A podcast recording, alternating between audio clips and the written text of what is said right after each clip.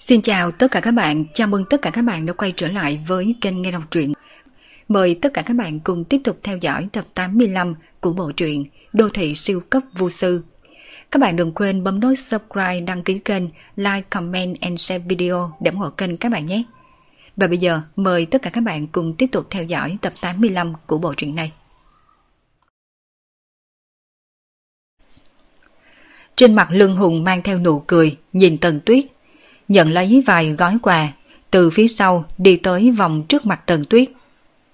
Tần Tuyết, chúc mừng trò đạt được trạng nguyên của cuộc thi huyện ta. Tần Tuyết có chút luống cuốn tay chân, không biết nên làm gì bây giờ. Tiểu Tuyết à, đây là một phần tâm ý của thầy hiệu trưởng, em hãy nhận đi. Phương Minh lên tiếng, thân thể của hắn bây giờ rất là suy yếu, rất cần tu bổ. Mà lễ vật lương hiệu trưởng mang đến chính là một ít thuốc bổ, thuốc nước bổ não, còn có các loại sữa.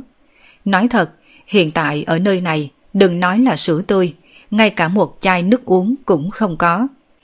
Trong trí nhớ của Tần Dương, đời này của hắn ngay cả số lần uống coca cũng ít đến đáng thương. Không phải mua không nổi mà là luyến tiếc. Hai đồng đối với nhà người thường mà nói không coi vào đâu. Nhưng mà đối với Tần Dương, tiết kiệm được một chai coca, hắn có thể mua thêm cho em gái mấy quyển sách. Tần Tuyết nghe được anh trai mình nói như vậy, lúc này mới tiếp nhận đồ vật trong tay của Lương Hùng. Dạ, em cảm ơn thầy.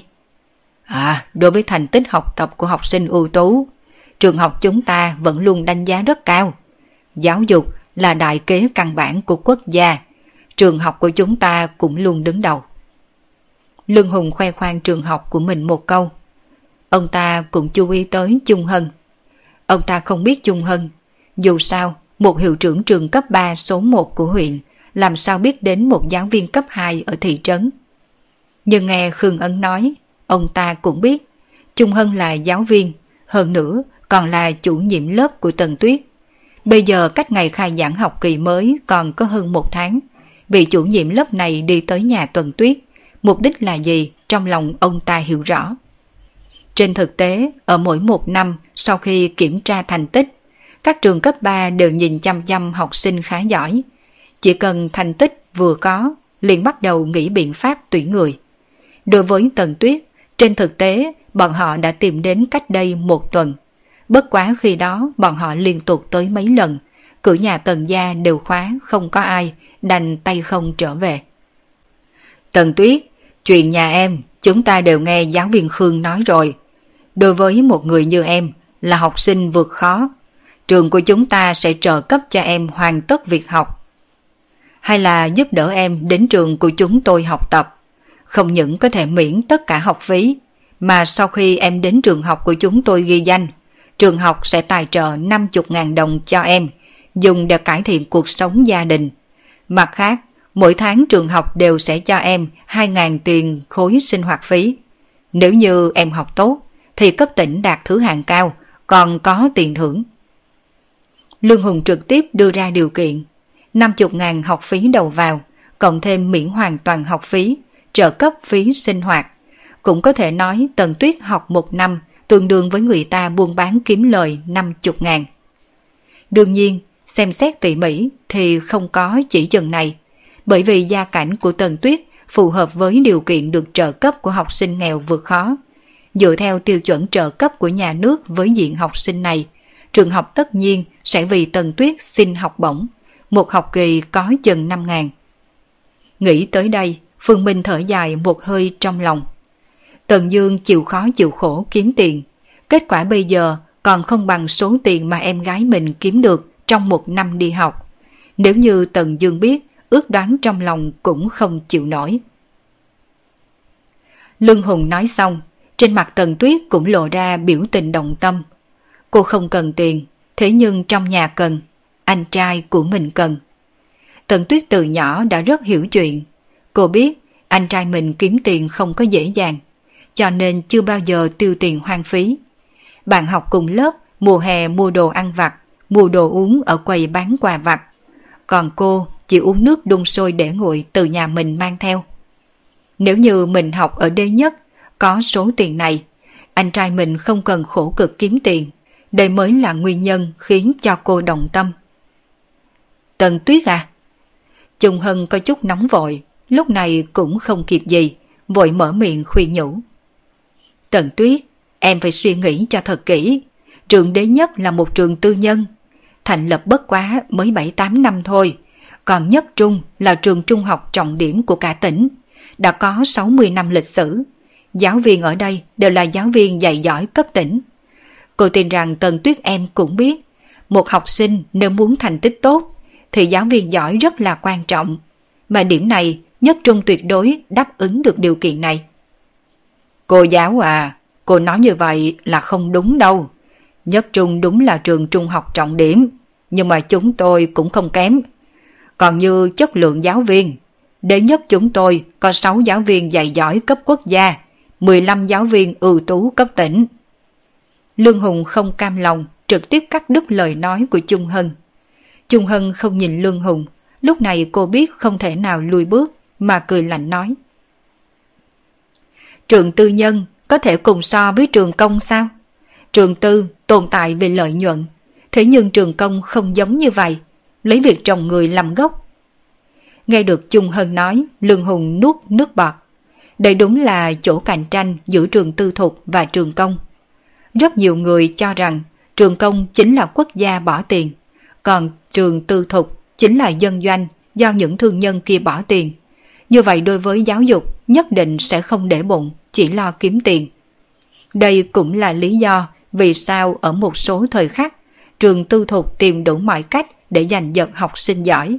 Đương nhiên còn có một nguyên nhân rất trọng yếu. Hiện nay xã hội càng ngày càng ít học sinh nghèo vượt khó. Giáo dục bây giờ có đôi khi đều dựa vào tài lực. Lớp bổ túc, học nhóm. Những học sinh từ nhỏ được tiếp xúc với điều kiện như vậy phần lớn đều không phải là học sinh nông thôn, mà ba mẹ của học sinh nông thôn đều không ở nhà. Ông bà lại không được đi học, không có người lớn giám sát và quản lý, cũng sẽ lười biếng học tập. Cho nên, một học sinh khá giỏi trong trường, có 80% đều có hoàn cảnh gia đình tốt. Những học sinh này rất ít khi nghỉ học, bởi vì gia đình bỏ ra mấy vạn đồng.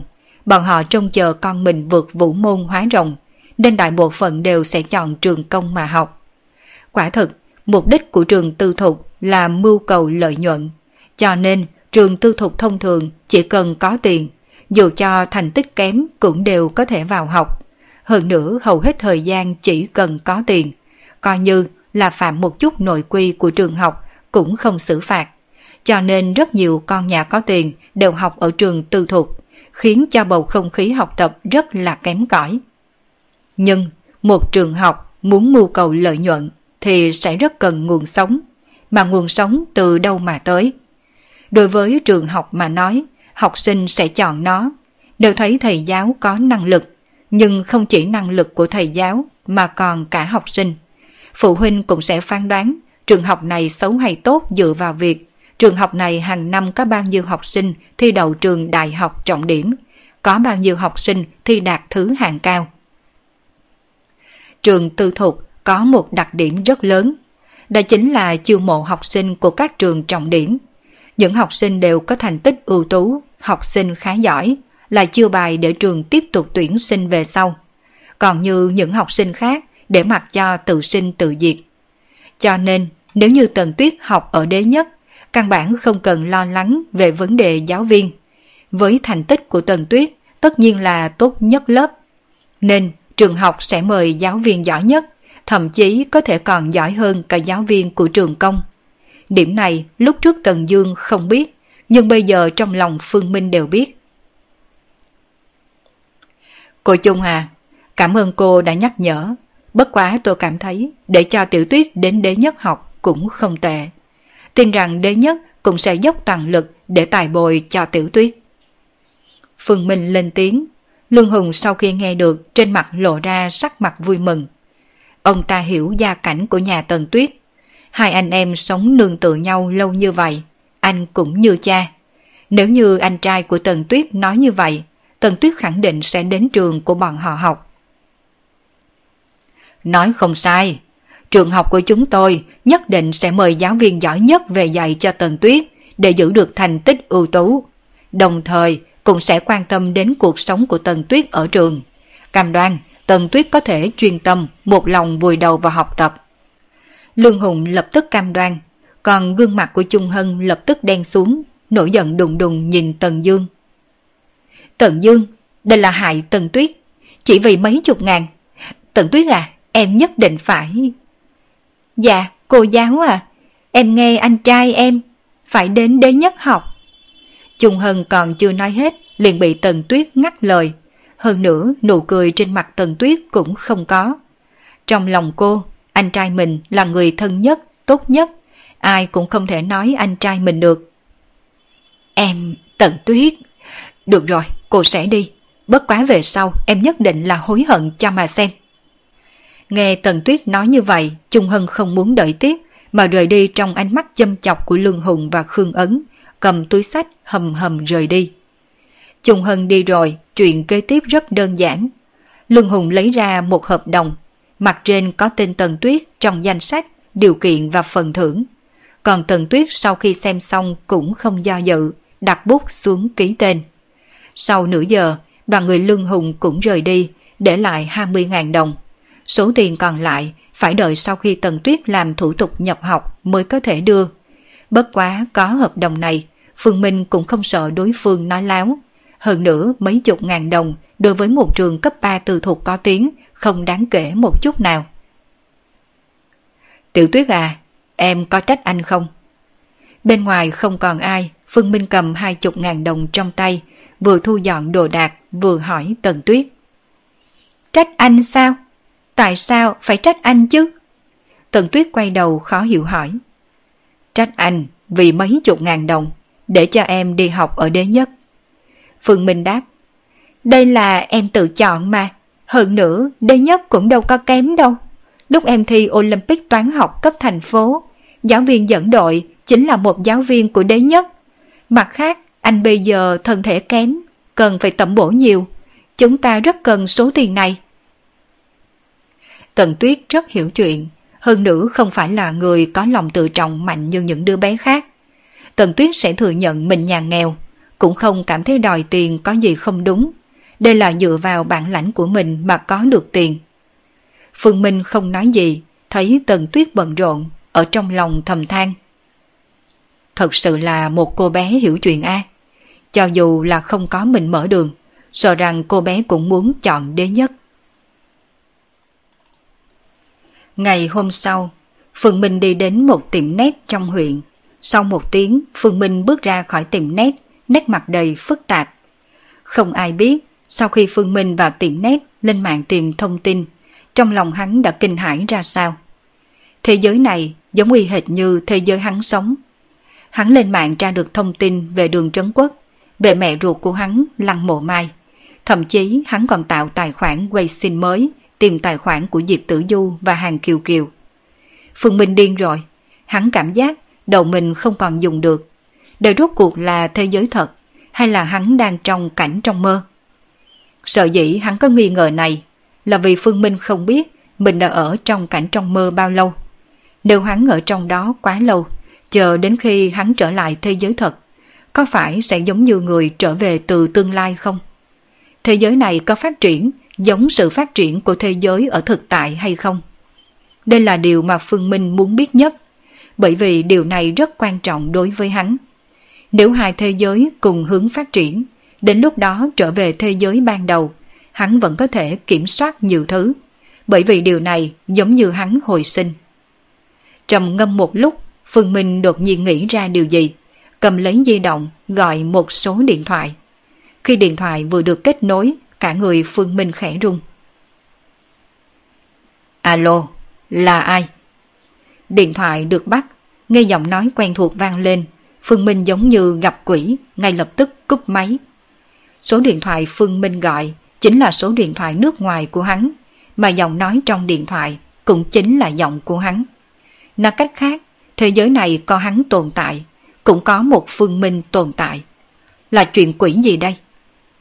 Phương Minh không còn biết nói gì, hắn đã thấy không ít hồn xuyên, nhưng cho dù có xuyên qua một thế giới tương tự, cũng là một thế giới song song, ít nhất là không có sự tồn tại của chính bản thân người đó.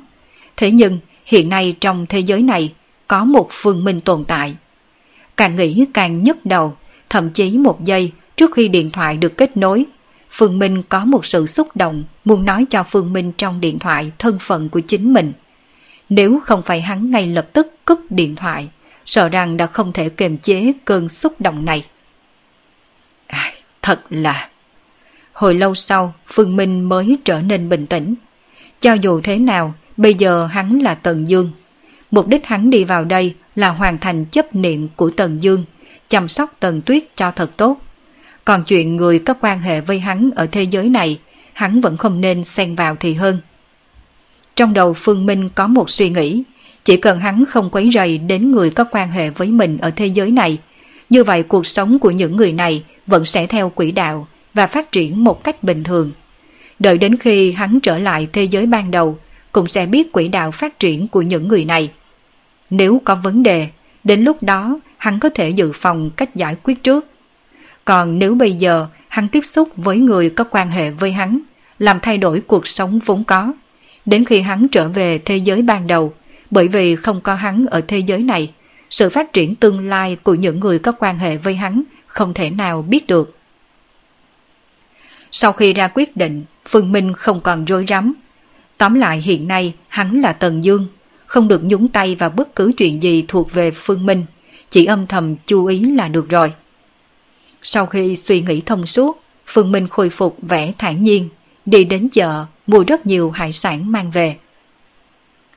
Anh, anh đã về rồi, để em đi làm cơm nha. Khi Phương Minh trở về nhà, Tần Tuyết đang quỳ trên ghế làm bài tập. Khi nhìn thấy anh trai mình về, cô bé vội vàng bỏ bút xuống nói. Đừng vội, hôm nay anh mua rất nhiều đồ ăn. Hai anh em chúng ta hôm nay ăn một bữa thật là to. Em cầm tôm hùm, bào ngư đi làm đi. Phương Minh bỏ túi đồ to trong tay xuống, lại thấy Tần Tuyết đứng một chỗ không di chuyển. Sao vậy chứ?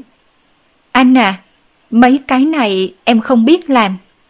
Cuộc sống của Tần Dương và Tần Tuyết rất nghèo, ngày thường ăn uống rất là bình thường. Hai lần cô bé được ăn hải sản là trong sinh nhật bạn trong lớp, còn phần làm cô bé hoàn toàn không biết. Nghe Tần Tuyết trả lời, Phương Minh liền trợn tròn mắt. Hắn đã quên mất điều này. Đương nhiên, chuyện này cũng có liên quan đến cuộc sống của hắn thuở nhỏ. Hồi nhỏ tuy hắn lớn lên trong đạo quán ở thôn núi, nhưng mà mấy bác gái sư phụ tìm để giặt đồ nấu cơm. Món gì họ cũng biết làm. Con bay trên trời, vật chạy dưới đất đều không thành vấn đề. Vậy nên Phương Minh theo bản năng không nghĩ đến phương diện này. Là anh sai sót rồi. Phương Minh gãi đầu để túi đồ xuống dưới đất. Mấy hải sản này đều còn sống. Nếu không xử lý làm món ăn, chúng sẽ chết sớm thôi. Nghe anh trai mình nói như vậy, Tần Tuyết suy nghĩ, sau đó nói. Anh à, em biết một chỗ, chắc là có thể nuôi mấy con tôm hùm này. Phương Minh xách túi hải sản to đi theo Tần Tuyết, đến phía sau ngôi nhà gỗ.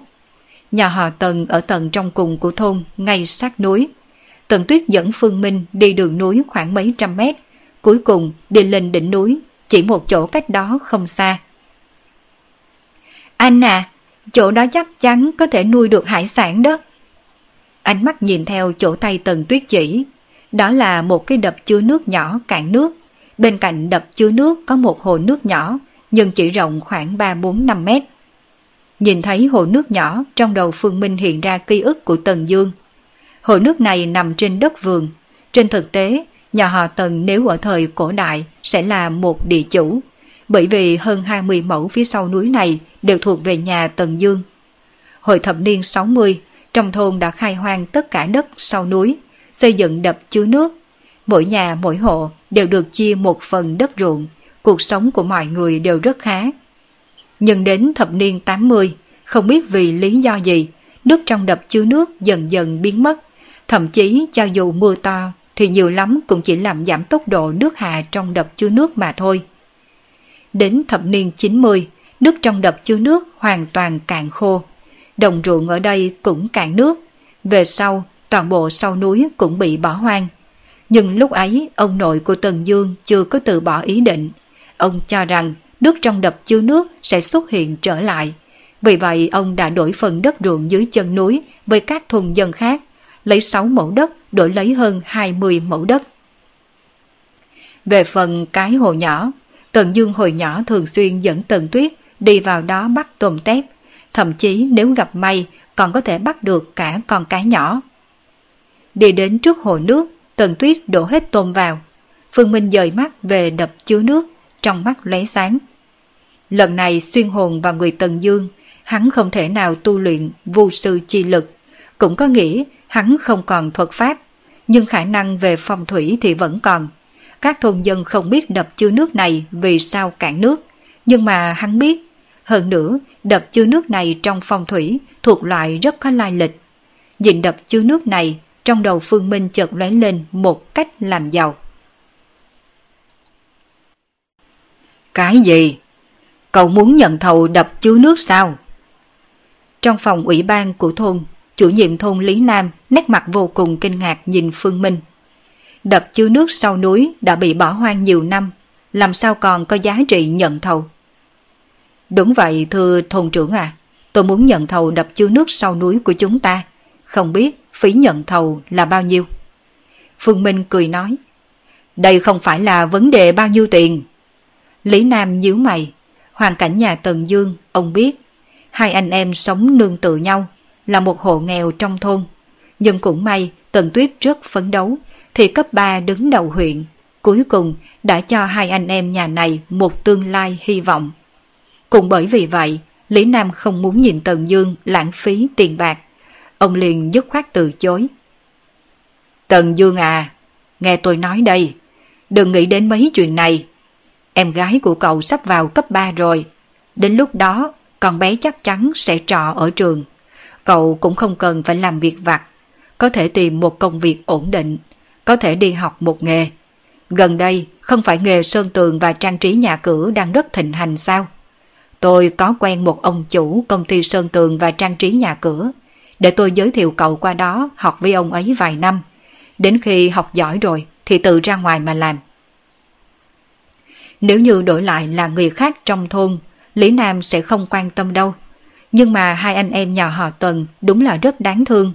Vì vậy ông mới nói như thế. Tất nhiên còn có một nguyên nhân khác là Tần Tuyết rất cố gắng, tương lai chắc chắn sẽ có tiền đồ coi như là ông đầu tư đi. Người ta hay nói, khinh người già, đừng khinh người trẻ, chính là đạo lý này. Phương Minh nhíu mày, đối với ý tốt của thôn trưởng tất nhiên hắn biết. Nhận thầu một cái đập chứa nước bị bỏ hoang, cho dù đặt trên người ai cũng đều là hành động ngu xuẩn. Nhưng chỉ có hắn biết đập chứa nước kia có ý nghĩa gì. Thôn trưởng à, cảm ơn ông đã quan tâm tôi. Nhưng nhà tôi không phải là có hơn 20 mẫu đất ở bên cạnh đập chứa nước sao? Tôi muốn khai hoang lại phần đất này. Không thể cứ để hoang như vậy mãi được. Đất này trồng cây ăn trái cũng được mà. Cây ăn trái gì chứ? Đất khô cằn như vậy, cậu trồng cái gì cũng không có sống được đâu. Trên núi lại không có ai, trừ phi cậu dẫn hệ thống cung cấp nước lên. Nhưng chi phí rất cao. Đến lúc đó, cho dù cây ăn quả có cho quả thật, cậu bán cũng không lấy được bao nhiêu tiền. Lý Nam cắt lời của Phương Minh, kiên nhẫn khuyên nhủ. Tần Dương à, nghe tôi nói đi, đừng mơ mộng viễn vông. Cứ bước từng bước, đợi thêm 6-7 năm nữa, em gái cậu tốt nghiệp đại học. Đến lúc đó, cuộc sống gia đình các cậu chắc chắn sẽ xuân túc.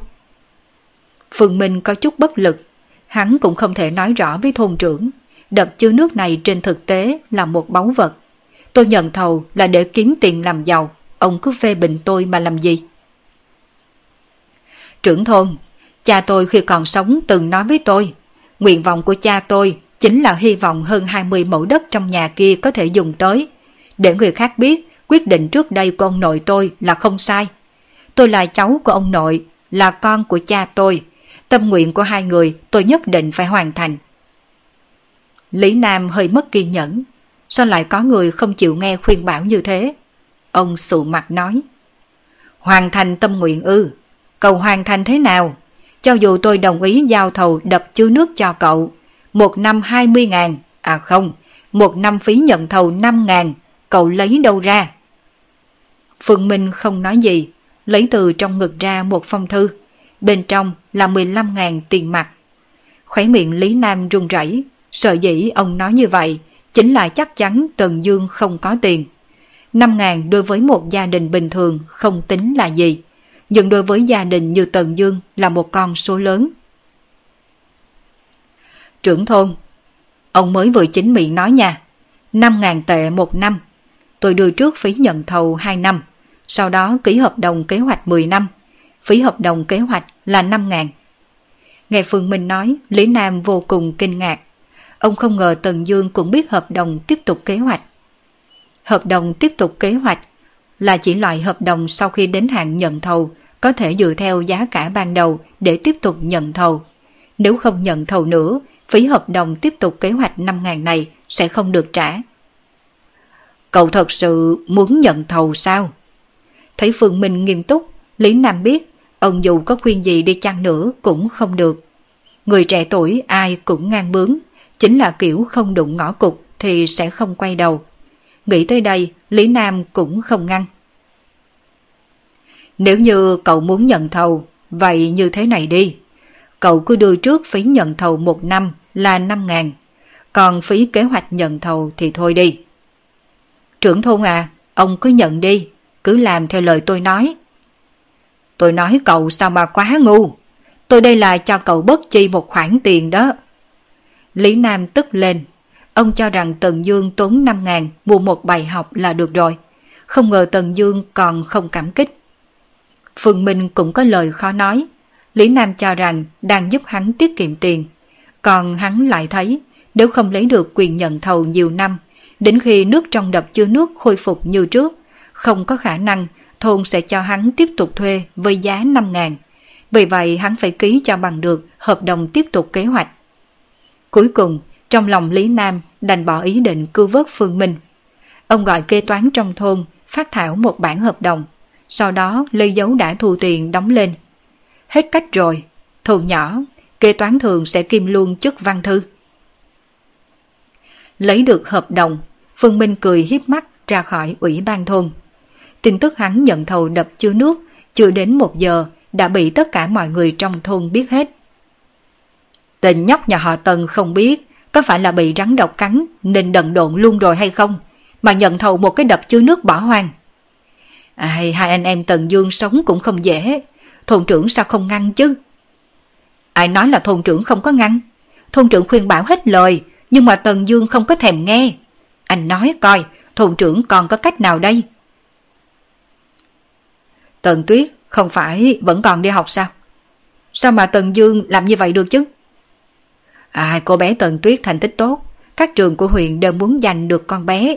Vì muốn Tần Tuyết học trường mình, nhà trường đã cho cô bé mấy mươi ngàn tiền thưởng đó. Các thôn dân đều lộ ra ánh mắt hâm mộ. Đồng thời, mấy đứa bé đang đi học, không ít người buổi tối đi học về, bị người lớn trong nhà lại nhảy vài câu. Cho dù số tiền này lấy được dễ dàng, nhưng mà Tần Dương không thể nào lãng phí như vậy được. Đây là tiền của Tần Tuyết, Tần Dương lãng phí như vậy đúng là không nên. Ai, Tần Tuyết gặp phải người anh như vậy, thật đúng là số mệnh không tốt. Lời nghị luận của thôn dân Phương Minh không quan tâm. Khi hắn nhận thầu đập chứa nước, hắn đã đoán trước tình huống này rồi. Tiểu Tuyết à, em thấy anh có nên lấy tiền của em đi nhận thầu đập chứa nước này không? Anh à, tiền của em chính là tiền của anh. Hơn nữa, đây là nguyện vọng của ông nội và cha của chúng ta. Anh làm rất là đúng mà. Nghe Tần Tuyết trả lời, Phương Minh cảm thấy hơi xấu hổ. Nguyện vọng gì chứ? Đó chỉ là hắn thuận miệng, bị đại một lý do thôi. Trong ký ức của hắn, cha Tần Dương khi còn sống cũng không ít lần cầu nhau trách cứ ông nội, lúc trước đưa ra quyết định ngu ngốc. Phương Minh không giải thích với Tần Tuyết, bởi vì hắn thấy hoàn toàn không cần thiết. Trong lòng Tần Tuyết, chỉ cần là việc anh trai làm thì đều đúng. Cô bé hoàn toàn ủng hộ và hỗ trợ. Cô bé này trúng độc anh trai mất rồi. Sau ngày nhận thầu đập chứa nước, Phương Minh lại đến chỗ đập chứa nước. Thầy hắn cầm một cái máy khoan. Đây là đồ mà hắn thuê, tiền thuê một ngày là 500. Đập chứa nước cạn nước đã nhiều năm. Phương Minh cẩn thận đi xuống đập chứa nước, sau đó dùng mực vẽ dưới đập chứa nước mấy đường ngoằn ngoèo chồng chéo nhau. Làm xong bước này, Phương Minh cầm máy khoan, dùng máy phát điện mini phát điện, bắt đầu khoan dưới đập chứa nước. Dựa theo thứ tự các hướng nhất định, chiều sâu mỗi lỗ không giống nhau. Trên thực tế, lần đầu tiên đi vào đập chứa nước này, Phương Minh đã nhìn ra, đập chứa nước này sợ dĩ không có nước là vì phong thủy xuất hiện vấn đề. Vị trí đập chứa nước theo bố cục phong thủy có tên là Thủy Im Long Quang. Thủy Im Long Quang Nghe qua thì có vẻ không phải là nghĩ tốt. Nhưng trên thực tế, bố cục phong thủy như vậy lại có thể xem là phong thủy bảo địa. Thủy Im Long Quang Hầm rồng chìm trong nước Rồng vốn là con vật dưới nước, gọi là Thủy Im Long Quang, giống như là hổ thêm cánh. Khi thời gian chín mùi, địa thế hình thành, long quan này sẽ mở ra, khi đó một long mạch mới sẽ xuất hiện. Dựa theo phương minh phỏng đoán, bình thường mà nói, long mạch mới muốn hình thành có thể cần mấy chục năm. Nhưng hiện nay, long mạch mới vĩnh viễn không thể xuất hiện được rồi, bởi vì địa thế này đã bị người ta phá. Ở giữa sườn núi có một lò rèn sắt. Đây rõ ràng là ngày xưa trong thôn hưởng ứng lời kêu gọi của cả nước mới xây nên, chỉ dùng để luyện sắt thép. Lò rèn sắt thuộc tính hỏa, còn long mạch cần là thủy. Hai bên xung đột nhau, long mạch mới tất nhiên sẽ càng khó hình thành. Đương nhiên, đây không phải là nhân tố mấu chốt. Một lò rèn sắt vẫn không thể nào ngăn cản sự ra đời của một dòng long mạch. Nguyên nhân thật sự chính là do vị trí lò rèn sắt. Lò rèn sắt này nằm ở hướng tây nam của đập chứa nước. Nếu có người đứng trên trời cao nhìn xuống, sẽ phát hiện các ngọn núi xung quanh thôn giống như một cự long đang di chuyển, mà vị trí đầu rồng chính là đập chứa nước. Có lò rèn sắt ở vị trí nằm phần cổ trên thân rồng. Để xây lò rèn sắt cho vững, người ta đã xây lò rèn sắt sâu xuống đất. Cái này giống như trên long mạch mới cắm xuống một cây đinh nóng. Long mạch mới sao có thể nào hình thành? Long mạch mới không hình thành được, cả bố cục phong thủy bị phản ngược. Đang tốt liền chuyển xấu. Đập chứa nước vốn đang đầy ắp nước, cũng nhanh chóng trở nên khô cạn như hiện nay. Việc Phương Minh phải làm bây giờ chính là kích hoạt địa thế một lần nữa, làm cho long mạch mới sống lại. Chỉ cần long mạch mới sống lại được, đập chứa nước tự nhiên sẽ khôi phục bình thường. Hơn nữa hắn cũng sẽ thu được rất nhiều lợi ích. Về phần biện pháp để cho long mạch mới sống lại, Phương Minh đang khoan một cái giếng. Một tuần nay, ngoại trừ ba ngày trước còn về nhà ăn cơm, bốn ngày sau Phương Minh đều ăn tại đập chứa nước. Mỗi ngày, Tần Tuyết đều sẽ mang cơm lên, sau đó giúp anh trai làm một chút chuyện. Tần Tuyết không biết anh trai mình muốn làm gì, nhưng nhìn thấy nét mặt nghiêm túc của anh trai, khi cô bé hỗ trợ đều vô cùng tuyệt không dám làm sai. Trong thời gian một tuần, Phương Minh ở đập chứa nước khoan tổng cộng 24 lỗ. Kích thước và chiều sâu mỗi lỗ không giống nhau. Sâu nhất ước chừng khoảng 3 mét, cạn nhất tầm 10 cm. Ngoài ra, đường kính những lỗ này không có giống nhau. Dài nhất cỡ 2 mét, còn ngắn nhất chỉ có 10 cm. Cuối cùng cũng xong rồi. Nhìn những cái lỗ này, trên mặt Phương Minh liền nở ra nụ cười hài lòng.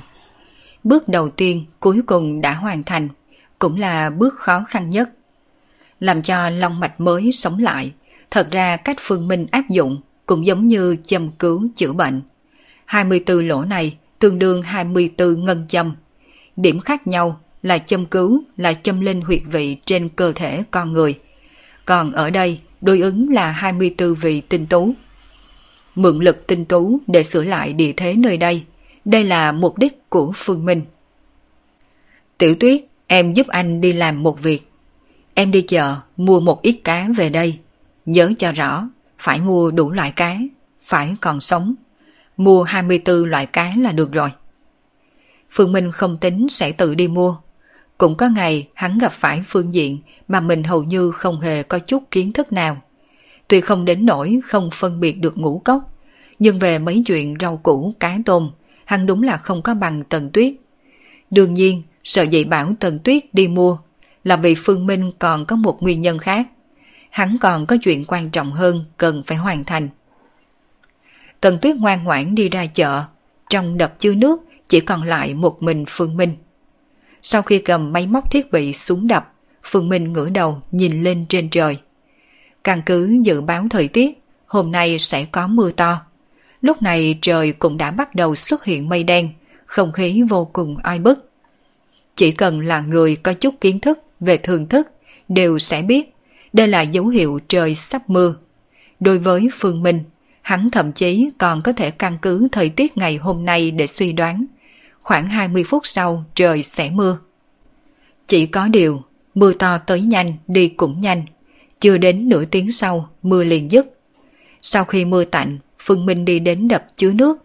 Bên trong 24 lỗ đều có nước mưa. Nhưng ngoại trừ mấy lỗ ngắn và lỗ nhỏ đựng đầy nước, mấy lỗ khác đều chưa đầy. Nhưng đối với Phương Minh, vậy là đủ rồi. Nước này giống như nước thuốc, chỉ cần có nước, hắn mới có thể bắt đầu bước tiếp theo. Mưa nửa tiếng đồng hồ vẫn chưa đủ để khiến cho đất mềm. Quan trọng nhất là nước mưa trong đập chứa nước không ngừng giảm. Chỉ mới vài phút trôi qua mà hai cái lỗ vốn đầy nước đều có thể thấy rõ mực nước đang giảm xuống. Phương Minh xách một cái thùng gỗ, cầm một cái ca, nhanh chóng lấy từ mỗi lỗ một ca nước đổ vào trong thùng. Cuối cùng có được một thùng nước. Xách theo thùng nước, Phương Minh đi như bay đến sườn núi, hướng đến chỗ lò rèn sắt đã bỏ hoang.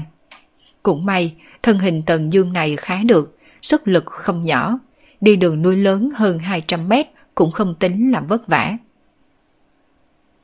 Đi đến trước lò rèn sắt, Phương Minh trực tiếp dùng tay tạo ra bên cạnh lò rèn sắt 24 cây hố nhỏ. Do trời mưa, đất khá là mềm, cho dù không cần đến dụng cụ, cũng không mất bao nhiêu thời gian của Phương Minh. Phương Minh đổ nước từ thùng gỗ vào 24 cây hố này, rồi nhanh chóng lấp đầy đất. Làm xong, Phương Minh chạy không ngừng. Nhưng lần này hắn không phải trở lại đập chứa nước, mà là đi tới hồ nước nhỏ thuộc phần đất của nhà họ Tần. Đập chứa nước cạn khô, cả sau núi cũng thiếu nước, duy chỉ có hồ nước nhỏ này là chưa bao giờ cạn nước. Đã từng có thôn dân hoài nghi có thể dưới hồ nước có nước ngầm, nhưng vô luận họ đào khoét thế nào cũng không tìm thấy mạch nước ngầm. Cuối cùng xác định nước trong hồ là nước động, chỉ có điều tốc độ bốc hơi chậm một cách lạ kỳ. Cũng bởi vì điều này mà khiến cho những thôn dân có ý định lợi dụng nước trong hồ nhỏ này để tưới ruộng đất. Rốt cuộc chỉ có thể quyết định bỏ mấy mảnh đất này. Đi đến trước hồ nước nhỏ, Phương Minh trực tiếp nhảy xuống, sau đó tay quờ quạng dưới đáy hồ. Nửa ngày sau, Phương Minh cũng ló đầu lên, trong tay còn cầm hai viên đá đen nhẵn bóng. Cầm hai viên đá này, Phương Minh ra khỏi hồ nước, trên mặt nở nụ cười. Đập hai viên đá này vào nhau, trên mặt đá xuất hiện vết nứt. Phương Minh lấy tay tách vết nứt ra, bóc lớp vỏ đen bên ngoài, lộ ra một viên đá như ngọc trắng. Hoặc nói chính xác hơn, đây là hai viên ngọc trắng. Đây là đá lòng nhãn, quả nhiên mình đoán không sai. Phương Minh lẩm bẩm, cái gọi là đá lòng nhãn trên thực tế là do khí long mạch ngừng tụ thành, tổng cộng chỉ có hai viên. Sau khi long mạch thành hình, hai viên đá long nhãn nghe đồn sẽ hóa thành mắt rồng, biến mất không thấy. Địa thế bị phá hủy, lớp vỏ đen vật chất bên ngoài đá long nhãn khiến long mạch giống như ngủ say không thể sống lại được. Việc Phương Minh làm là rửa sạch đá long nhãn, chỉ có như vậy long mạch mới có thể sống lại được. Lột sạch lớp vỏ đen vật chất bên ngoài đá lòng nhãn, không để lại vết đen nào xong. Phương Minh thả hai viên đá này vào trong hồ nước. Đến hiện nay, hắn xem như đã hoàn thành hơn phân nửa. Hai tiếng sau, Tần Tuyết dẫn hai người đàn ông đến chỗ đập chứa nước. Hai người đàn ông này xách một cái thùng nước, là người bán thủy sản ngoài chợ.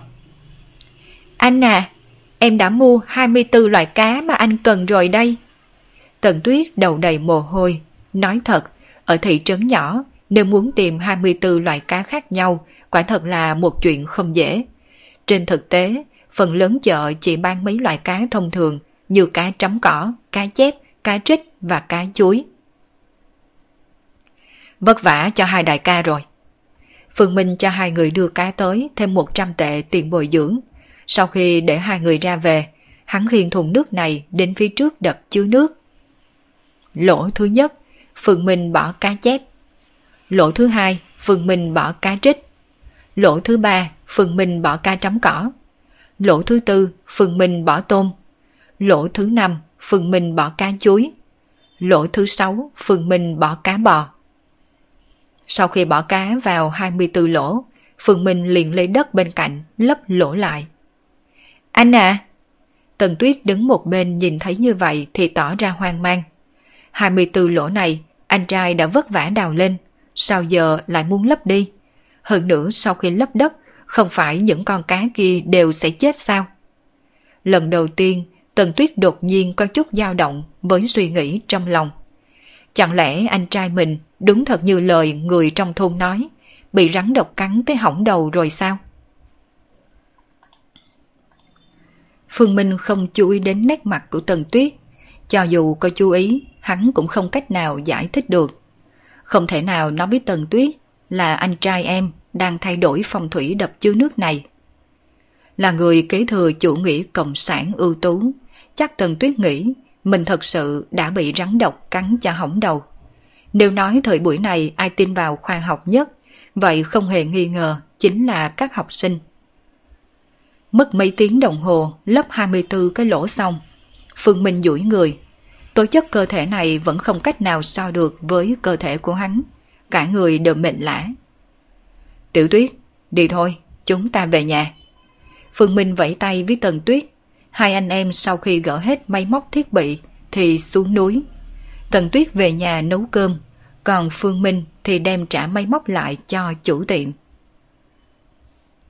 Ông chủ, đây là tiền thuê. Sau khi trả tiền thuê đồ, Phương Minh sờ túi tiền mình. 20.000 tệ bây giờ đã dùng gần hết, trên người chỉ còn mấy ngàn tệ thôi. Ra khỏi xưởng, Phương Minh không về nhà ngay, mà đi đến cửa tiệm bán xe ba gác ở kế bên. Phương Minh đi đến trước một cái xe ba gác chạy bằng điện trước, nhìn giá, sờ túi tiền, lặng lẽ đi đến chỗ xe ba gác dùng chân đạp. Ông chủ à, xe này bao nhiêu tiền? Bên kia một ngàn ba, bên này tám trăm, chỗ kia thì năm trăm. Xe ba gác dùng chân đạp cũng được chia làm ba loại. Lớn nhất là một ngàn ba, nhỏ hơn một chút thì tám trăm. Bên chỗ năm trăm tuy rằng còn mới, nhưng mà Phương Minh biết đây chắc là đồ cũ đã được sửa sang. Nhưng đối với Phương Minh, cũ cũng không sao, dù sao cũng chỉ dùng tạm một thời gian. 500 tệ, mua một chiếc xe ba gác second hand được tân trang. Phương Minh đạp xe về thôn. Từ trên trấn về thôn khoảng 6-7 km, Phương Minh cũng không vội vàng, cứ thong thả vừa đi vừa thưởng thức phong cảnh ven đường. Nói thật, nông thôn cả nước ở đâu cũng giống như nhau. Sơn thôn nơi này không khác thôn Diệu Hà là mấy. Hai bên đường có rất nhiều ruộng đất bị bỏ hoang, cỏ dại mọc cao lêu nghêu. Ở thời đại người lao động ở nông thôn đều lên thành phố làm việc. Ở lại trong thôn đều là người già. Mà giá lương thực hiện nay lại thấp. Rất nhiều người đã không còn trồng lúa, chỉ trồng rau dưa mà thôi. Hai bên đường cũng có không ít nhà tự xây 3-4 tầng. Mấy ngôi nhà này chiếm diện tích không nhỏ, cũng được lát gạch men hoàn chỉnh, nhưng trên cửa lại có nhện bò. Nhà xây càng đẹp thì càng có tình trạng như thế, bởi vì chủ nhân của những ngôi nhà này đều ở nơi khác ra ngoài kiếm tiền, sau đó lại về xây nhà cho ông bà. Nhà xây xong cũng không ở, tiếp tục ra ngoài làm việc. Nông thôn khác với thành thị. Trong một thôn, các nhà gần như đều quen thuộc với nhau. Tất cả mọi người thường xuyên đến nhà nhau chơi, cũng hay đánh giá một người có tiền đồ hay không. Ở bên ngoài có kiếm nhiều tiền không đều dựa vào hai điểm, nhà và xe. Vì vậy, nhà nhất định phải xây thật lớn. Đây là suy nghĩ trong lòng của rất nhiều người nông thôn khi đi làm công. Rõ ràng gia đình chỉ có bốn người, nhưng lại xây một căn nhà đến mười mấy phòng, kể cả con cháu bốn đời đều có thể ở chung. Những căn nhà này chỉ có thời điểm ngày lễ Tết mới có không khí con người. Ngày thường thì chẳng khác gì nhà ma. Không còn cách nào khác, dân quê không mua nổi nhà ở thành phố, nhưng một ngôi nhà để dưỡng già là niềm mong mỏi của tất cả mọi người. Vì vậy cho dù không có bao nhiêu tiền, cũng phải xây trước một tầng. Sau đó lại ra ngoài làm công, kiếm tiền rồi xây tiếp, rồi lại kiếm tiền để sửa sang. Mà cả cuộc đời của họ thật sự ở những ngôi nhà này cũng không quá hai ba mươi năm. Chỉ đến khi ở thành phố già rồi không còn làm được gì nữa thì mới quay trở về nhà. Đây là tình trạng phổ biến của nông thôn Trung Quốc. Đương nhiên, những điều này cũng không quan hệ gì với Phương Minh. Hắn cùng lắm chỉ là cảm khái một chút. Những vấn đề liên quan đến dân sinh toàn xã hội như thế này, hắn không có khả năng giải quyết. Một tuần sau, thị trấn đột nhiên nghênh đón một trận mưa to vô cùng lạ kỳ. Cơn mưa to này đến rất bất ngờ, thậm chí dự báo thời tiết mấy ngày đều không hề dự đoán trước. Bởi vì căn cứ dự đoán của dự báo thời tiết, cả tuần tới thị trấn sẽ không mưa. Trời mưa to, có người vui, có người sầu. Ít nhất là Phương Minh mỗi ngày đều ngồi dưới mái hiên trước căn nhà, mặt tươi cười ngắm cơn mưa to. Người khác không biết cơn mưa to này hình thành ra sao, nhưng mà trong lòng Phương Minh thì rõ, đây là do lòng mạch mới sống lại, ảnh hưởng đến hiện tượng thiên văn. Trận mưa to này cũng quyết định lòng mạch mới có sống lại thành công hay không. Bảy ngày sau, khi trận mưa to dài dẳng rốt cuộc cũng ngưng, Phương Minh và Tần Tuyết mang ủng đi mưa đến đập chứa nước. Tần Tuyết giờ phút này đang ha hốc miệng, nét mặt kinh ngạc nhìn nước trong đập chứa nước. Trong thời gian 7 ngày, nước trong đập chứa nước đã lên được 2-3 phần. Anh à, đây là... Mưa liên tục 7 ngày, Tần Tuyết không phải chưa từng thấy. Trận mưa vừa lớn vừa lâu hơn trận mưa này, cô bé cũng đã từng thấy. Nhưng sau khi mưa tạnh, trời sáng trở lại, trong đập chứa nước dường nhất chỉ có một vũng nước nhỏ. Còn bây giờ, đập chứa nước lại là đầy nước. Điều này khiến cho Tần Tuyết cảm thấy vô cùng khiếp sợ. Ánh mắt nhìn về anh trai, định mở miệng nói. Nhưng nhìn thấy nụ cười mỉm của anh trai, cô bé đột nhiên cảm thấy những điều này đều nằm trong dự kiến của anh trai. Trong đầu Tần Tuyết nhớ những chuyện anh trai đã làm ở đập chứa nước trong khoảng thời gian này. Chẳng lẽ 24 lỗ kia có thể làm đập chứa nước này thật sự đầy nước trở lại sao? Đây là nguyên lý khoa học gì? Là vật lý hay là hóa học chứ? Tần Tuyết đột nhiên cảm thấy đầu mình vẫn chưa có đủ thông minh. Nhưng mà cô bé chắc chắn điều này tuyệt đối có liên quan đến những chuyện anh trai đã làm mấy ngày nay. Rốt cuộc cũng thành công rồi. Nhìn thấy nước đầy đập chứa nước, Phương Minh cũng thở phào nhẹ nhõm. Mặc dù ngay khi cơn mưa to ập tới, hắn biết mình đã thành công, nhưng mà vẫn phải tận mắt nhìn thấy mới yên lòng. Long mạch xem như đã sống lại, mấy thập niên nữa là có thể thành hình, nhưng đối với hắn lúc này là tốt nhất. Tiểu tuyết, em có biết bắt cá không? Dạ, biết ạ. À. Tần tuyết hơi khó hiểu nhìn anh trai, bởi vì cô bé không biết anh trai mình vì sao lại hỏi như vậy. Ai cũng biết, hồi nhỏ cô bé thường được anh trai dẫn đến dòng suối nhỏ chảy qua thôn để mà bắt cá. Biết sao? Vậy thì tốt. Phương Minh gật đầu, không nói thêm gì, xoay người đi đến khu đất bỏ hoang bên cạnh đập chứa nước. Chính là hơn 20 mẫu đất của nhà họ Tần. Tiểu tuyết à, em thích ăn trái cây gì? Ừ, trái cây sao? Em không thích ăn. Nghe Tần Tuyết trả lời như vậy, Phương Minh mỉm cười. Làm gì có đứa bé nào không thích ăn trái cây chứ, nhất là con gái. Chẳng qua hồi Tần Tuyết còn nhỏ, biết điều kiện nhà mình không tốt, chưa bao giờ đòi anh trai mua trái cây. Đương nhiên trước khi Tần Dương nhận được tiền lương, đều sẽ đến chợ trái cây đầu mối mua một ít táo. Loại táo xanh để trong bọc dài, một bọc to chỉ có 8 đồng, mà mỗi bọc to lại có thể ăn trong nửa tháng. Vậy trồng cây ăn quả, mỗi loại một ít. Cây táo, cây quýt, cây mận, cây táo xanh. Trong lòng Phương Minh đã suy tính, hơn 20 mẫu đất có thể trồng rất là nhiều cây ăn quả. Nhưng đầu tiên vẫn nên lấy táo làm chính trước.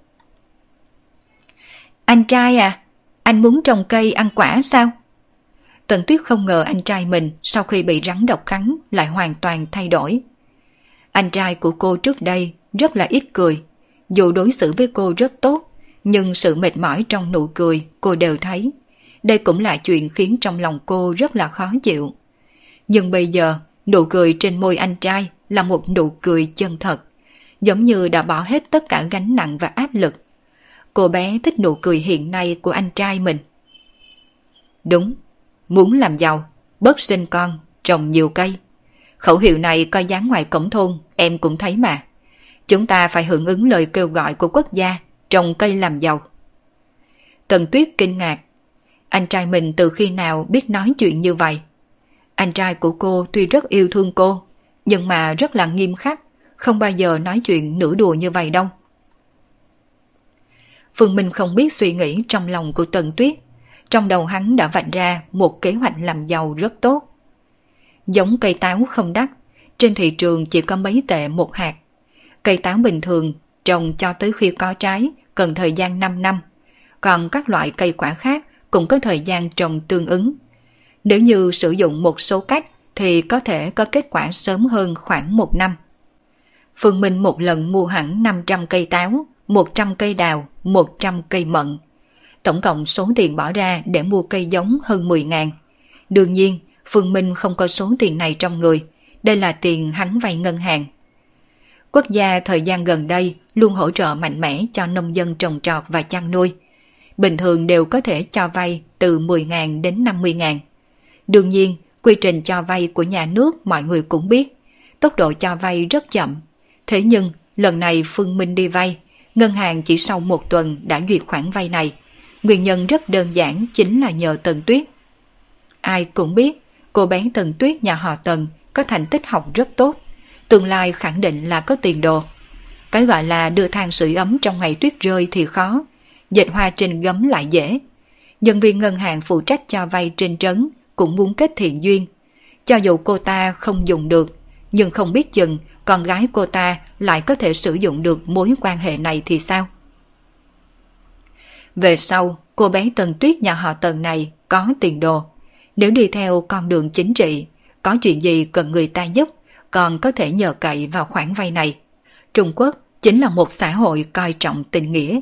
Vậy nên Phương Minh đã dùng chiêu bài tìm lực Tần Tuyết. Chẳng những được cho vay 50 ngàn, còn nhận được 7 ngàn tệ tiền hỗ trợ trồng trọt và chăn nuôi trong thôn. Điều này khiến Phương Minh thầm cảm khái trong lòng. Trong nhà có một cô em gái học giỏi thật là tốt, ngay cả quà cũng không cần tặng. Thời gian còn lại, Phương Minh tất bật trồng cây ăn quả. Mỗi cây ăn quả này đều do hắn tự tay trồng. Thoạt nhìn trong vị trí các cây có vẻ lộn xộn, nhưng chỉ mình Phương Minh biết, những cây ăn quả này tạo thành tụ khí trận trong kỳ môn độn giáp. Bận rộn làm xong hết mọi việc thì cũng đã đến thời gian khai giảng của trường trung học. Vào ngày khai giảng, trường trung học khác với trường tiểu học. Học sinh phải ở lại ký túc xá, vậy nên cần phải mua rất nhiều đồ. Vì thế, buổi sáng trước ngày khai giảng một ngày, Phương Minh đã dẫn Tần Tuyết bắt chuyến xe sớm nhất vào trong thành phố. Huyện Giang Thành Đó là địa phương nơi mà hai anh em nhà họ Tần mà Phương Minh đã xuyên hồn vào, đang sinh sống. Thị trấn này đối với Phương Minh hay Tần Tuyết đều khá là xa lạ.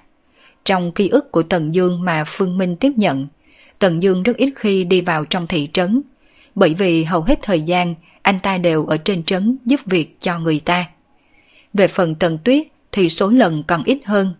Từ khi sinh ra cho đến bây giờ, cô bé cũng chỉ mới đi 5-6 lần. Chỉ có đến Tết đoan ngọ, Tần Dương mới có thể dẫn em gái vào trong thị trấn xem thi đấu truyền thống. Đương nhiên, những chỗ này đều nằm ngoài vùng ven, cách nơi buôn bán vùng thịnh nhất của huyện còn một khoảng cách. Anh à, chúng ta tới đây làm gì? Thấy anh trai dẫn mình đến một nơi khá tấp nập, hai bên còn có rất nhiều cửa hàng đẹp đẽ lộng lẫy, Tần Tuyết có chút tò mò. Những nơi như thế này, đối với những đứa bé nhà nghèo giống như cô bé, không hề có quan hệ. Trong lớp của cô bé có một bạn học cũng rất hay khoe khoang với cô bé, nói rằng mình thường được cậu dẫn đến phố đi bộ mua một bộ quần áo hết hơn 600 tệ. Hơn 600 tệ, trong mắt Tần Tuyết là một con số cực kỳ lớn. Cô bé và anh trai chi tiêu trong một tháng cũng không tới con số này. Mà bỏ nhiều tiền như vậy để mua một bộ quần áo, Tần Tuyết không nghĩ ra sao cậu bạn học của mình có thể mua được. Phương Minh nhìn Tần Tuyết, so với các cô bé xung quanh đây mặc quần áo phong cách, đáng yêu, đi dạo phố cùng ba mẹ hay bạn bè. Nét mặt của Tuần Tuyết rõ ràng có vẻ e dè. Kỳ thật xã hội ngày nay không có bao nhiêu người thật sự khinh thường người nghèo. Đương nhiên là trừ những người nghèo hết ăn rồi lại nằm. Những hoàn cảnh cuộc sống và các mối quan hệ khác nhau có thể khiến người nghèo cảm thấy tự ti. Phương Minh không nói gì, trong ký ức của Tần Dương từng có một nguyện vọng. Đó chính là khi em gái lên cấp 3 sẽ mua cho em một bộ quần áo đẹp mắc tiền một chút. Một bộ quần áo đẹp mắc tiền một chút trong tâm tưởng của Tần Dương là một bộ quần áo khoảng 100 tệ. Nói thật, đối với Phương Minh, hắn không có khái niệm ít nhiều, bởi vì cho tới bây giờ hắn chưa bao giờ thiếu tiền. Cũng chính thời gian một tháng trải nghiệm cuộc sống này hắn mới biết, trong lòng những người nghèo khổ, một đồng hận không thể biến thành hai đồng. Anh dẫn em đi mua mấy bộ quần áo, em sắp đi học rồi, nên mua mấy bộ đồ mới. Phương Minh nhìn Tần Tuyết, quần áo trên người Tần Tuyết đều là đồ cũ. Cô bé giờ đã cao lớn hơn nhiều, quần áo đều ngắn đi một khúc. Anh à, em còn rất là nhiều quần áo mà. Tần Tuyết không nói nữa bởi vì Phương Minh xách ống tay áo của cô bé lên. Có thể thấy rõ cổ tay áo quá ngắn. Hơn nữa, mấy đường chỉ cũng sắp bắt đầu đứt. Nhưng mà, muốn mua đồ, không cần lên đây mua. Mấy cửa hàng bán quần áo trên trấn cũng có rất nhiều đồ đẹp mà anh. Được rồi, hôm nay cứ nghe anh đi. Phương Minh xoa đầu của Tần Tuyết. Cô bé hiểu chuyện, muốn giúp mình tiết kiệm tiền.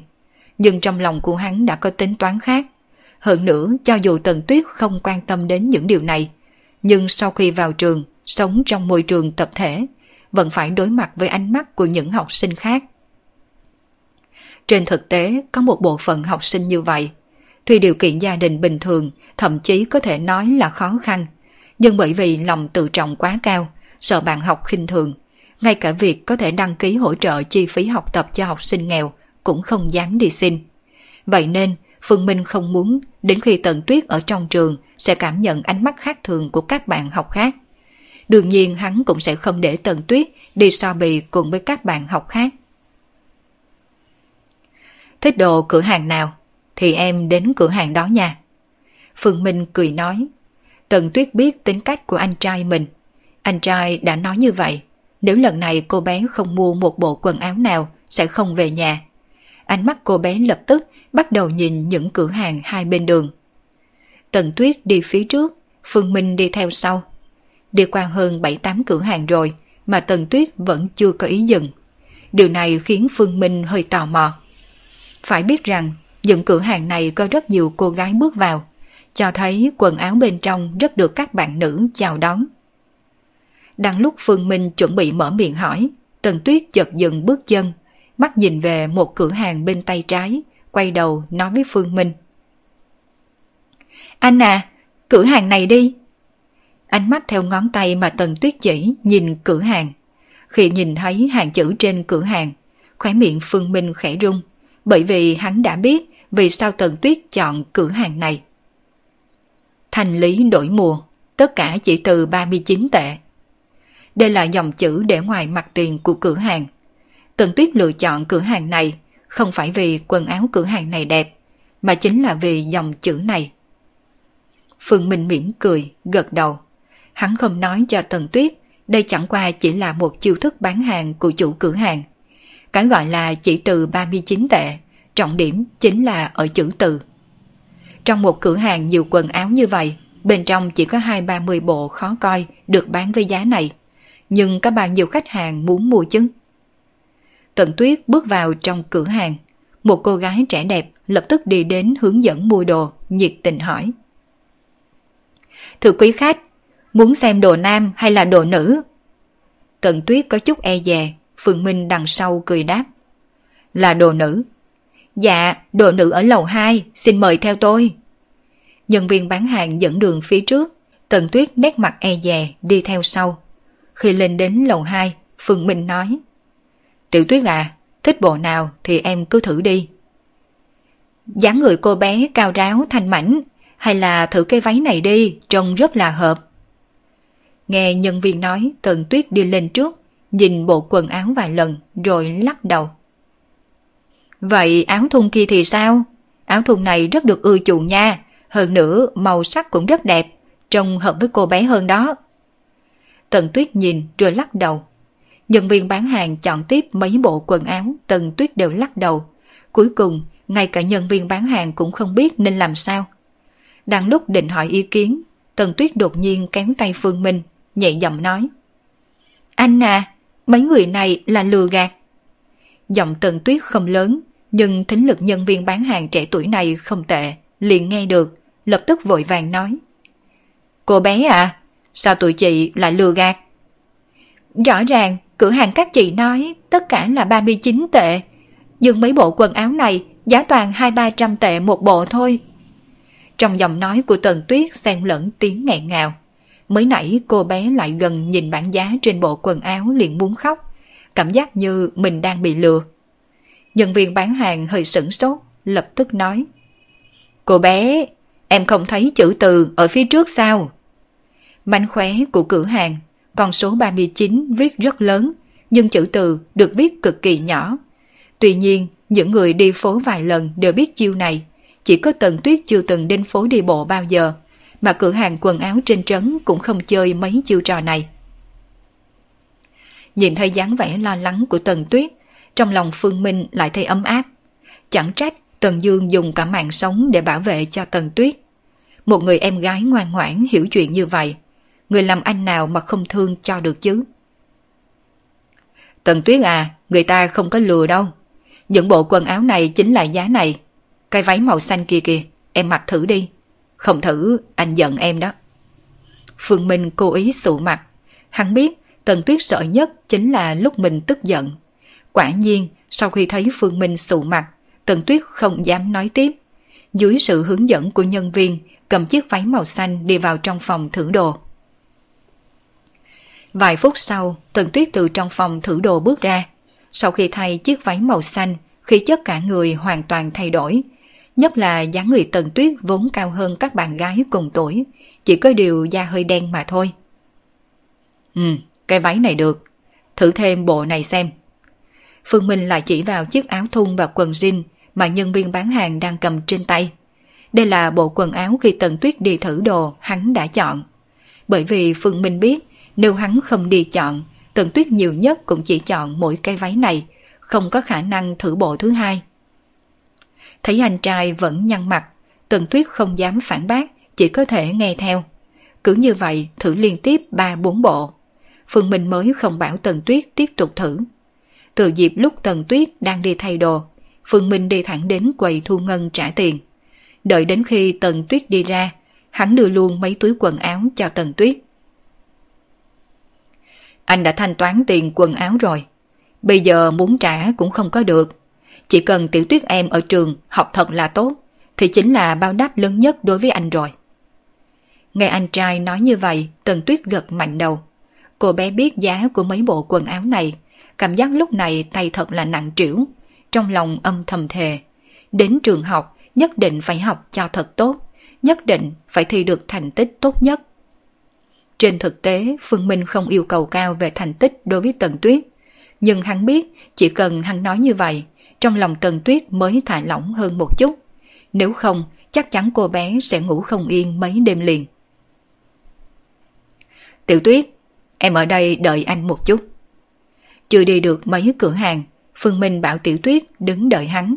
Hắn muốn vào McDonald's để đi WC. Vài phút sau, Phương Minh vẫn chưa đi ra khỏi McDonald's thì thấy ở cửa có khá nhiều người đang vây quanh. Rõ ràng bên ngoài đã xảy ra chuyện gì. Điều này khiến tim của Phương Minh đập mạnh, bất chấp tất cả xông thẳng ra ngoài. Giữa đám đông, Tần Tuyết ngồi dưới đất, trên quần áo có dấu giày.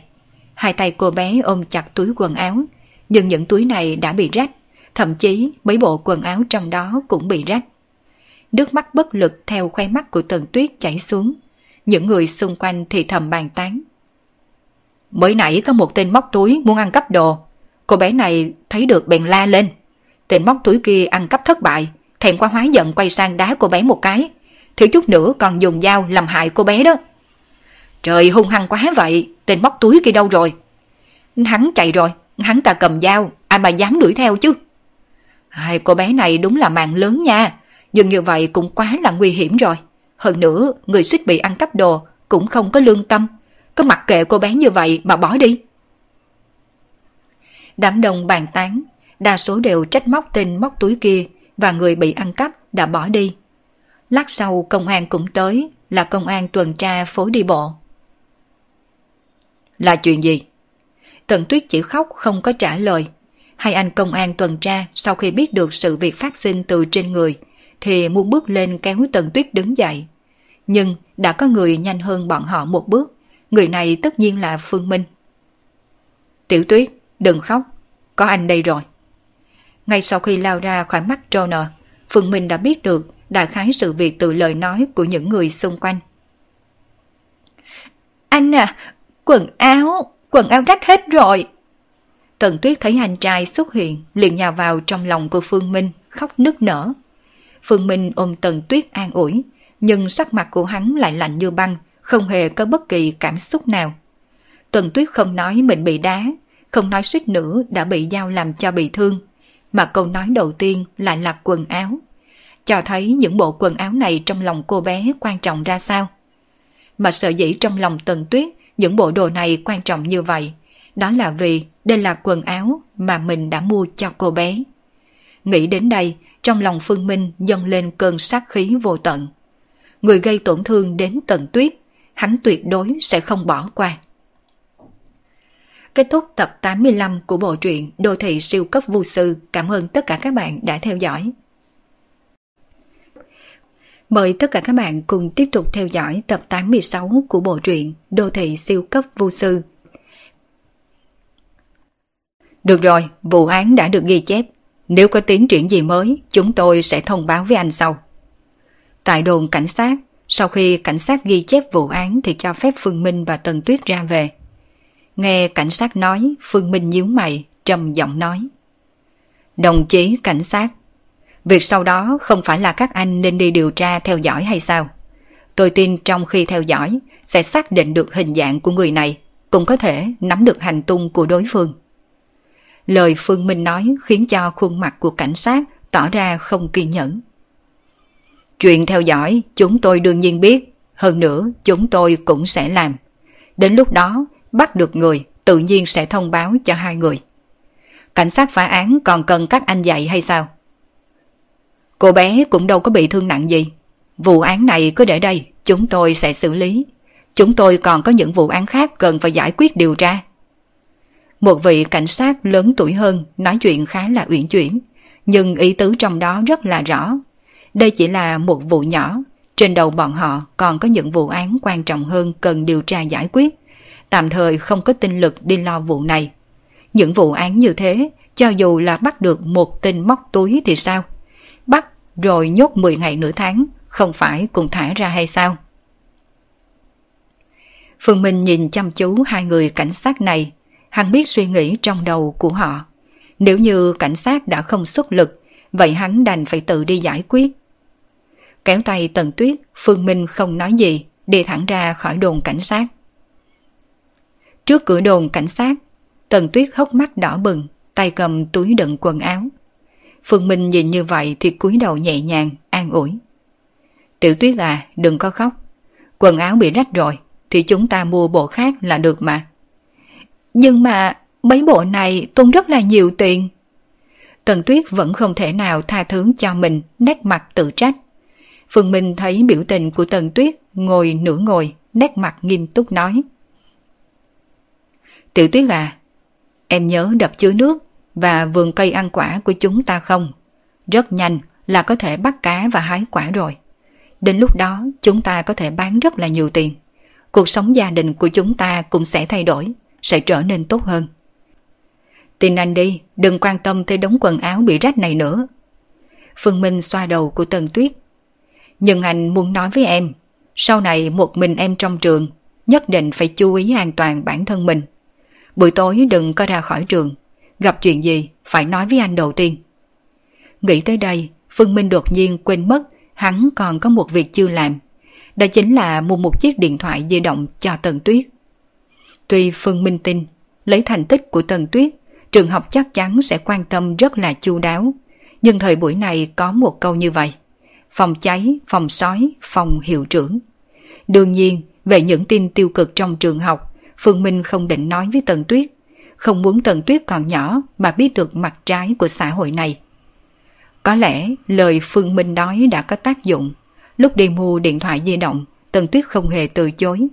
Nhưng cô bé chỉ chọn di động mấy trăm tệ. Đến khi mua sim, nạp tiền điện thoại xong, Tần Tuyết cứ cầm di động mà nhìn mãi. Cho dù hiểu chuyện ra sao, nói cho cùng, Tần Tuyết vẫn chỉ là một cô bé. Nhìn thấy di động, làm sao mà không thích. Nhưng vì nguyên nhân điều kiện gia đình, ngày xưa cô bé cũng chỉ có thể hâm mộ các bạn học khác có di động thôi. Sau khi mua hết đồ, Phương Minh dẫn Tần Tuyết đến trước trường. Ở cổng trường đã có một thầy giáo đứng chờ, cũng chính là thầy giáo đi cùng với thầy hiệu trưởng lương lần trước. Làm thủ tục nhập học, làm thủ tục ở ký túc xá, tất cả mọi việc đều được vị thầy giáo này làm thay hết, khiến cho Phương Minh bớt phải dẫn Tần Tuyết chạy đông chạy tây. Thế nhưng, ngay lúc này, lại xuất hiện một bước nhạc đệm. Khi nộp học phí nhập học, bình thường ai cũng phải xếp hàng, nhưng thầy giáo đó trực tiếp dẫn Phương Minh và Tần Tuyết lướt qua hàng người. Tại sao lại chen ngang? Tất cả mọi người đều xếp hàng. Có biết phép lịch sự hay là không chứ? Trời cực kỳ nóng đối với rất nhiều bậc phụ huynh, xếp hàng vốn là một chuyện vô cùng mệt mỏi. Nhìn thấy có người chen ngang tất nhiên là sẽ không chịu rồi. Tất cả đều lên tiếng phản đối. Nhưng khi thầy giáo lên tiếng, mấy phụ huynh bất mãn đều trở nên im lặng. Đây là bạn Tần Tuyết, là thủ khoa kỳ thi vào lớp 10 trung học phổ thông năm nay. Những lời này rất có trọng lượng. Rất nhiều phụ huynh nhìn Tần Tuyết với ánh mắt đầy tán dương. Khi nhìn sang Phương Minh bên cạnh thì tỏ ra hâm mộ.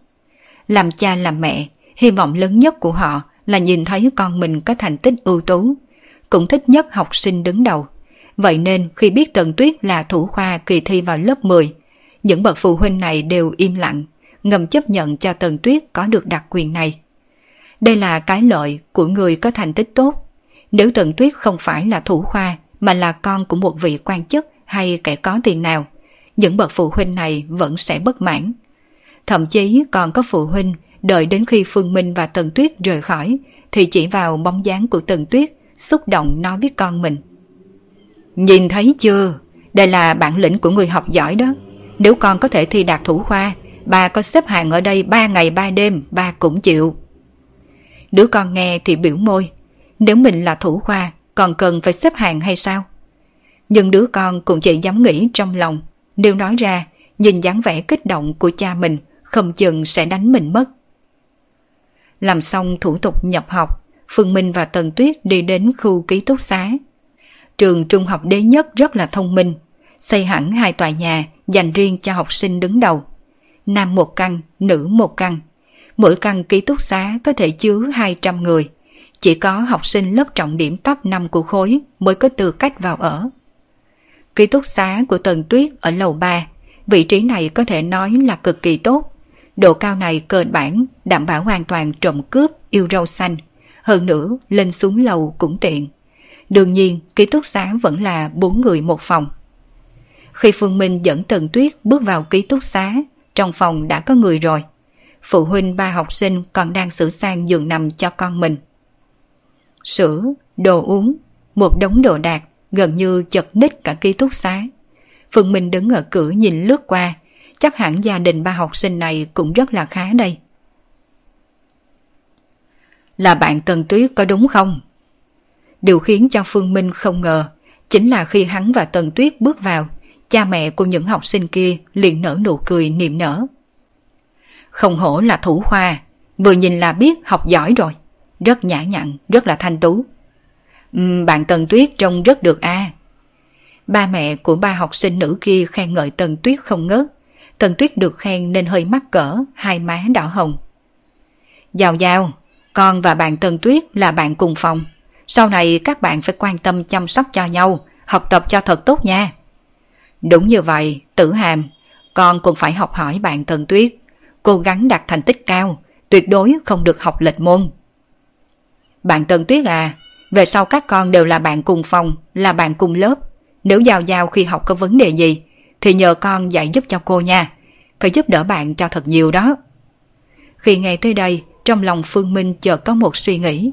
Chỉ sợ những học sinh nữ này có thể xếp chung một phòng với Tần Tuyết, không phải do nhà trường ngẫu nhiên sắp xếp. Khi tin tức trường học đã kéo được thủ khoa kỳ thi vào lớp 10 về trường được lan ra khắp huyện, trung học đế nhất không có khả năng không tuyên truyền với bên ngoài. Bởi vì đây là một cách chiêu sinh rất tốt.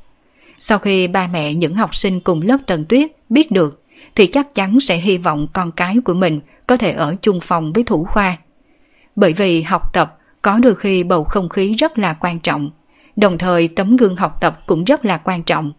Những bậc phụ huynh này đều là những người từng được nhận nền giáo dục nên họ biết rất rõ. Tôi thấy hay là như vậy đi. Chúng ta cùng đi ăn một bữa.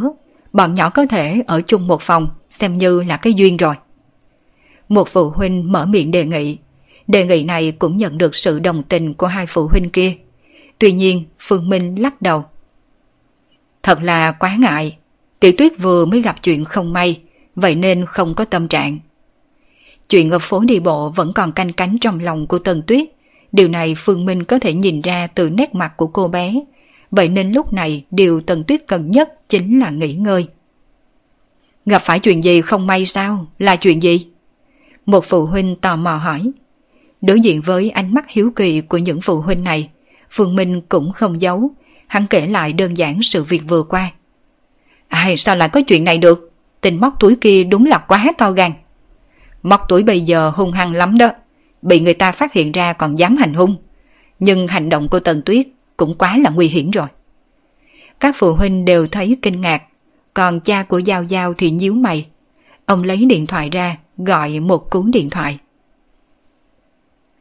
Alo, tôi là Trương Kiến Ba. Hôm nay ở phố đi bộ, có phải là có một vụ án, có một tên móc túi hành hung một cô bé? Trương Kiến Ba vừa lên tiếng, tất cả mọi người trong phòng đều nhìn ông. Vợ Trương Kiến Ba nhỏ giọng giải thích. À, chồng của tôi làm ở cục công an. Làm trong cục công an, hơn nữa nghe cách nói chuyện như vậy, trong lòng Phương Minh suy đoán, người này trong cục công an có chức không thấp, chắc là cấp lãnh đạo, hơn nữa cũng không phải là lãnh đạo bình thường. Vài giây sau, bên kia di động có tiếng trả lời, sắc mặt của Trương Kiến Ba trầm xuống quát. Các anh làm cái trò gì? Chuyện xảy ra rõ như ban ngày. Tính chất sự việc ác liệt như vậy mà các anh không lo xử lý trước tiên. để bắt người tình nghi phạm tội đi. Không bị thương. Chức trách công an chúng ta là gì? Là người bảo vệ an toàn tính mệnh và tài sản cho quần chúng nhân dân. Một câu không bị thương là có thể từ từ làm sao? Anh có biết cô bé kia là ai không?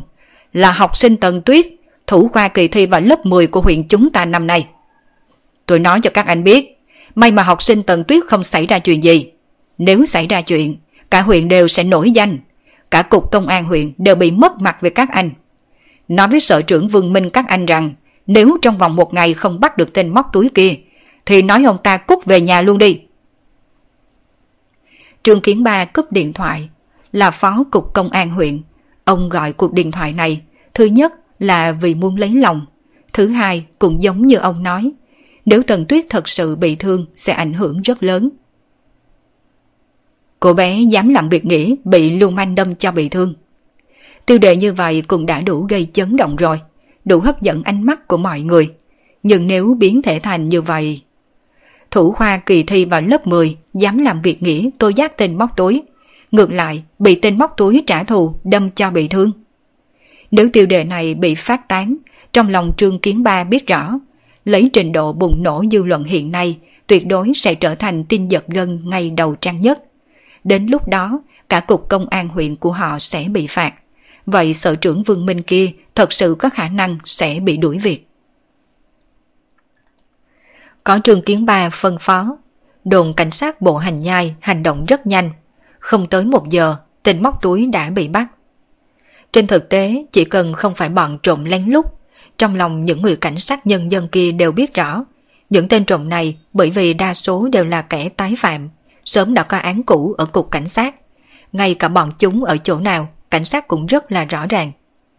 Sau khi điều tra camera giám sát, cảnh sát liền biết rõ thân phận của tên trộm cắp, trực tiếp tới cửa bắt người. Phương Minh cùng Tần Tuyết một lần nữa xuất hiện ở đồn cảnh sát.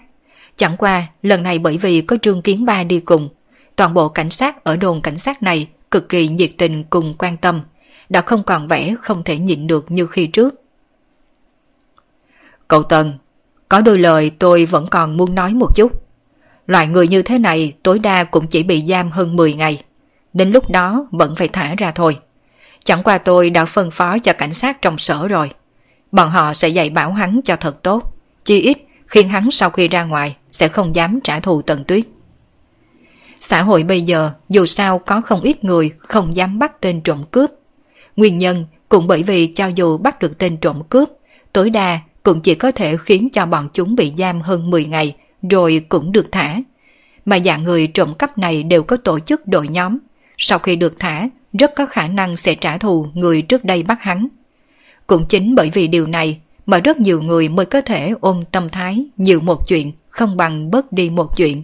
Đối mặt tên trộm cướp cũng đều là mở một con mắt, nhắm một con mắt.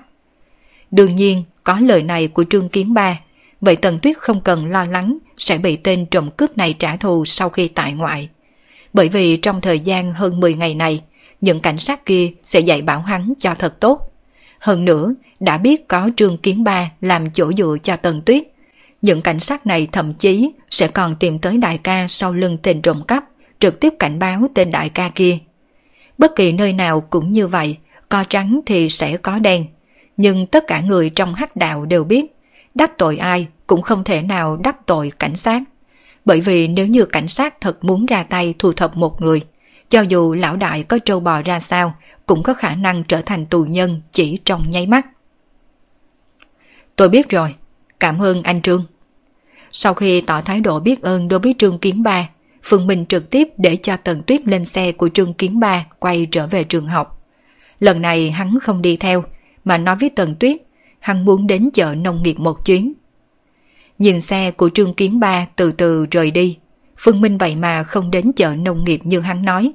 Ngược lại, đến cửa hàng trước đồn cảnh sát, mua một chai nước, sau đó ngồi trên băng ghế ngay trước cửa hàng. Không tới nửa tiếng sau, một chiếc xe hơi màu đen xuất hiện ở ngay cửa đồn cảnh sát. Cửa xe mở ra, từ bên trong xe có ba bốn người đàn ông cao to thô kệch, trên người vẽ đầy hình xăm, vừa nhìn liền nhận ra đây là loại côn đồ. Mấy tên lưu manh này sau khi xuống xe, liền vội vàng đi vào bên trong đồn cảnh sát. Chẳng qua, ngoài trừ người dẫn đầu, ba người còn lại cũng chỉ đứng ở trước cửa của đồn cảnh sát mà không đi vào. Sau 10 phút, người đi vào đồn lúc trước đã đi ra, nét mặt âm trầm, cực kỳ khó coi. Trong miệng không biết đang lẩm nhẩm mắng chửi gì. Đoàn người lại lên xe rồi rời đi. Taxi Sau khi mấy người lái xe rời đi, Phương Minh cũng tiện tay gọi một chiếc taxi. Bác Tài, đuổi theo chiếc xe ngay trước mặt. Chiếc xe phía trước này sao? Đây không phải xe của lão tứ ư. Tôi nói, cậu đây là muốn làm gì? Tài xế vừa nghe Phương Minh nói, vừa nhìn biển số xe của chiếc xe phía trước, nét mặt mang theo nét kinh ngạc. Lão Tứ là đầu lĩnh của lũ lưu manh nổi tiếng trong huyện của chúng ta. Còn có không ít đàn em liều mạng đâu. Người như vậy không phải là loại người chúng ta có thể trêu chọc. À, bác Tài cũng biết hắn ta sao? Lái xe taxi trong huyện này, ai mà không nhận ra hắn chứ? Năm ngoái, giám đốc công ty taxi lén không tuân theo quy định, gan hết xe taxi của chúng tôi để vay nặng lãi. Cuối cùng, giám đốc này chạy trốn. Công ty cho vay kia tìm đến đám người lão tứ, muốn thu hết xe của chúng tôi để trừ nợ. Nếu không phải sau đó có chính phủ đứng ra, xe của chúng tôi chắc đều bị người ta lấy đi rồi. Từ trong miệng của tài xế, Phương Minh xem ra đã biết chuyện về Lão Tứ. Lão Tứ là người của một trấn nào ở dưới huyện. Sau khi học xong tiểu học, liền bắt đầu lăn lộn ở bên ngoài. Đầu tiên là trấn trên của bọn hắn lăn lộn 4-5 năm. Dưới trướng cũng có một nhóm huynh đệ làm việc cho thôn trưởng trong thôn. Nhưng sau đó, lão tứ này nghĩ trấn trên quá là nhỏ, lại bắt đầu đến thị trấn phát triển, tranh đoạt địa bàn cùng những tên lưu manh khác. Kết quả không ngờ, hắn vậy mà thật sự có thể làm được. Đến bây giờ, hắn chính là một thủ lĩnh lớn trong đám lưu manh ở thị trấn này. dưới trướng có chừng trăm tên đàn em. Cả huyện thành cũng chỉ có một hai tên đầu lĩnh lưu manh khác là có thể so sánh với hắn. Người trong huyện thành này nhìn thấy hắn đều phải gọi một tiếng tứ ca, cũng tỷ như những tên tài xế taxi này. Trước đây, lão tứ giam xe của bọn hắn, bọn hắn căn bản không dám phản kháng. Bởi vì nếu như phản kháng, vậy kết cục chắc chắn là rất thê thảm. Lúc đương thời, một vị tài xế taxi tánh tình bướng bỉnh, kiên quyết, khư khư không giao xe ra. Thuộc hạ của lão tứ cũng không nổi đoán ngay tại đó. Nhưng đợi tới ngày thứ hai, những tài xế khác liền nhận được tin tức. Vào buổi tối, khi tài xế kia lôi kéo khách, bị người ta thọc cho một đao. Ngay cả xe cũng suýt bị đập nát. Với tư cách là tài xế xe taxi, làm sao có thể không lôi kéo khách, mà đắc tội những tên côn đồ này. Ai mà biết, buổi tối lúc bạn bắt khách sẽ không bắt trúng những tên côn đồ này. Về phần nếu nói thấy mấy tên nhóc trẻ tuổi thì đừng lôi kéo, chuyện này càng không thể rồi. Huyện thành nhỏ tới mức độ tiêu phí cũng thấp, những người lớn không mấy ai nguyện ý bỏ tiền đi taxi. Những người có thể thật sự không sót tiền ngồi taxi chỉ có lũ trẻ tuổi kia mà thôi. Không lôi kéo họ, vậy ngay cả tiền xăng đều không gánh nổi. Này người anh em, nghe tôi khuyên một câu. Người như vậy không phải chúng ta có thể chọc được đâu. Hiện nay chỉ có thể kỳ vọng một ngày nào đó đám người kia nhìn nhầm, bắt nạt tới trên người người thân của mấy vị quan chức, khiến cho chính phủ trừng trị bọn chúng. Tôi nhớ trước đây ở Đông Bắc, không phải là có một tên lưu manh rất lợi hại sao? Hình như cũng bởi vì đắc tội người nhà của quan chức, rốt cuộc bị nhổ tận gốc. Lúc tài xế kia nói lời này, trên mặt mang theo vẻ phẫn nộ mà bất đắc dĩ. Những tên đầu lĩnh của lũ côn đồ này quan hệ với hai giới hắc bạch đều không tồi. Chuyện giống như vậy căn bản là không thể động tới bọn họ được. Ông nói là vì họ kiều kia sao?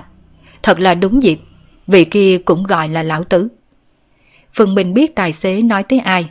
Sự tích kia, mặc dù đã qua rất lâu rồi, nhưng rất nhiều người còn đang nhắc tới người đó. Dù sao đã từng càng rỡ đến mức dám cướp người ngay trên đường cái, có thể nghĩ thế lực của người ta to lớn tới mức nào. Nhưng mà cuối cùng thì sao? Bởi vì quá càng rỡ đắc tội một vị quan to.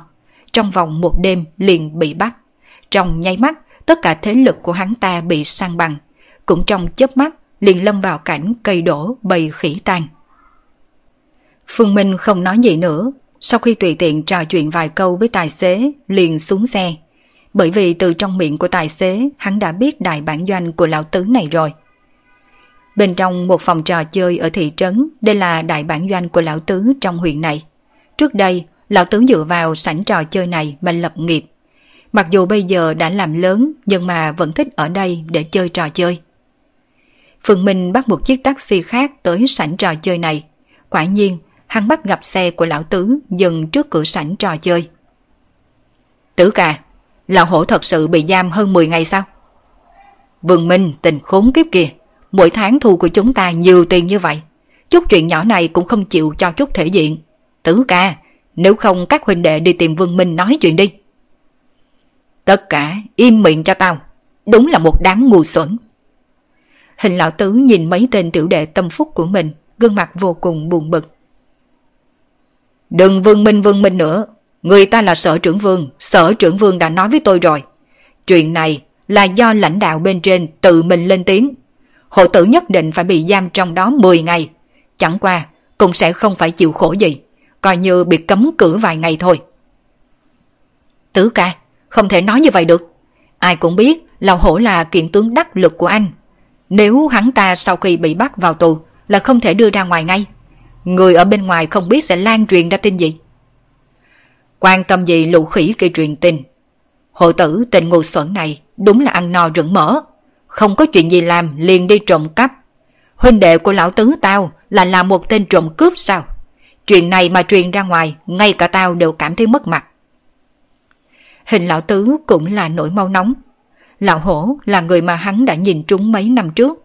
Người này to gan, dám làm liều. Trước đây, một mình một người cầm một đao, dám lao vào chém bảy tám người. Dám chém tới đối phương phải chật vật chạy trốn. Chỉ là khi trước, lão hổ là một tên trộm cướp. Hơn nữa người này trộm vặt thành quen. Ba năm ngày không đến phố phường trộm ít đồ sẽ phát điên không có chịu được.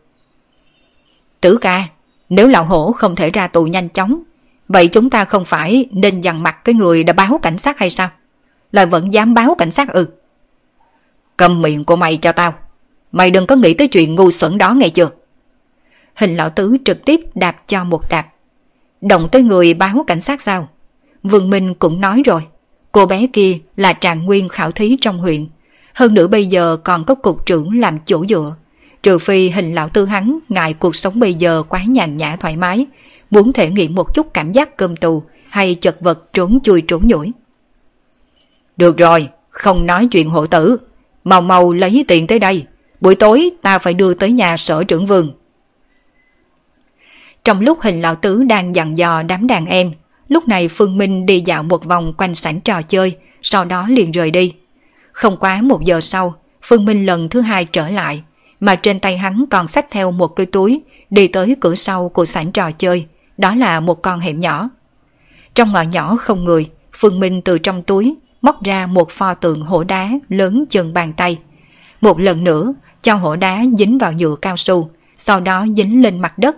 Vừa lúc đầu hổ đối diện cửa sau của phòng trò chơi. Tuy rằng hổ đá không lớn, nhưng nếu như có người đi qua nhất định sẽ chú ý. Cho nên Phương Minh đổ hết cát trong túi lên mặt đất, phủ kín tượng hổ này, không đến mức bị người ta phát hiện ra. Sau khi làm xong những chuyện này, Phương Minh đi tới phía đối diện phòng trò chơi. Đó là một khách sạn. Sau khi đi vào khách sạn, Phương Minh trực tiếp thuê một căn phòng. Hơn nữa vừa thuê chính là thuê tới nửa tháng. Trong một căn phòng ở lầu 2 của khách sạn, mở cửa sổ ra, vừa vặn hướng về phòng trò chơi. Phương Minh từ trong túi móc ra một cái gương, một mặt gương hình thoi. Đây là hình dáng hắn cố tình nói cho ông chủ cửa hàng cắt thành.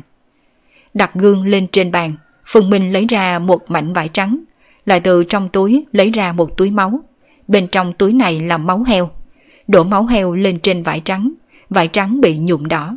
Ngay sau đó, Phương Minh trùng miếng vải bị nhuộm đỏ này lên trên tấm gương, treo bên ngoài cửa sổ. Sau khi treo gương kia lên, mặt kính vừa lúc đối diện với cửa lớn của phòng trò chơi. Chỉ là bởi vì có vải đỏ che chắn cho nên ánh sáng không phản xạ lên cửa của phòng trò chơi.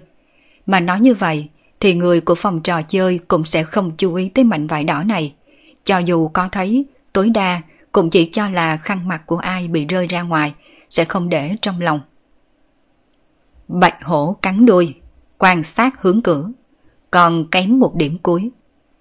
Phương Minh đang đứng trước cửa sổ trong phòng, nói nhỏ một câu. Không sai, hắn đúng là đang lợi dụng biện pháp phong thủy mà bản thân nắm giữ để đối phó đám người hình lão tứ. Bởi vì chiếm cứ thân thể của Tần Dương nên Phương Minh không cách nào tu luyện, trong người cũng không có niệm lực cho nên không cách nào thi triển những thủ đoạn cần thiết khác. Nếu không mà nói, đối phó những tên lưu manh như hình lão tứ, căn bản không cần phiền phức như vậy. Phong thủy trên tay của thầy phong thủy giống như con dao dài phẫu trong tay của bác sĩ, có thể cứu người nhưng cũng có thể hại người. Phương Minh đã sớm nghĩ ra cách đối phó với đám người hình lão tứ, đó chính là bày ra phong thủy sát khí, để sát khí ảnh hưởng đến toàn bộ người bên trong phòng trò chơi. Bạch hổ sát, chủ hùng, quan sát, chủ tinh thần. Gương phản chiếu huyết sát, đây là một loại quan sát tương đối lợi hại bên trong các loại quan sát. Phương Minh còn đặc biệt lựa chọn mặt kính hình thoi. Bản thân mặt kính hình thoi vốn mang theo nhuệ khí, quan sát do nó phản chiếu ra càng là vô cùng sắc bén. Mà vải đỏ nhúng máu thì có tác dụng nhanh chóng kích thích sát khí ngưng tụ. Cái gọi là thà nghe tạp âm như sấm oanh, cũng không gặp quan sát mang một ít hồng.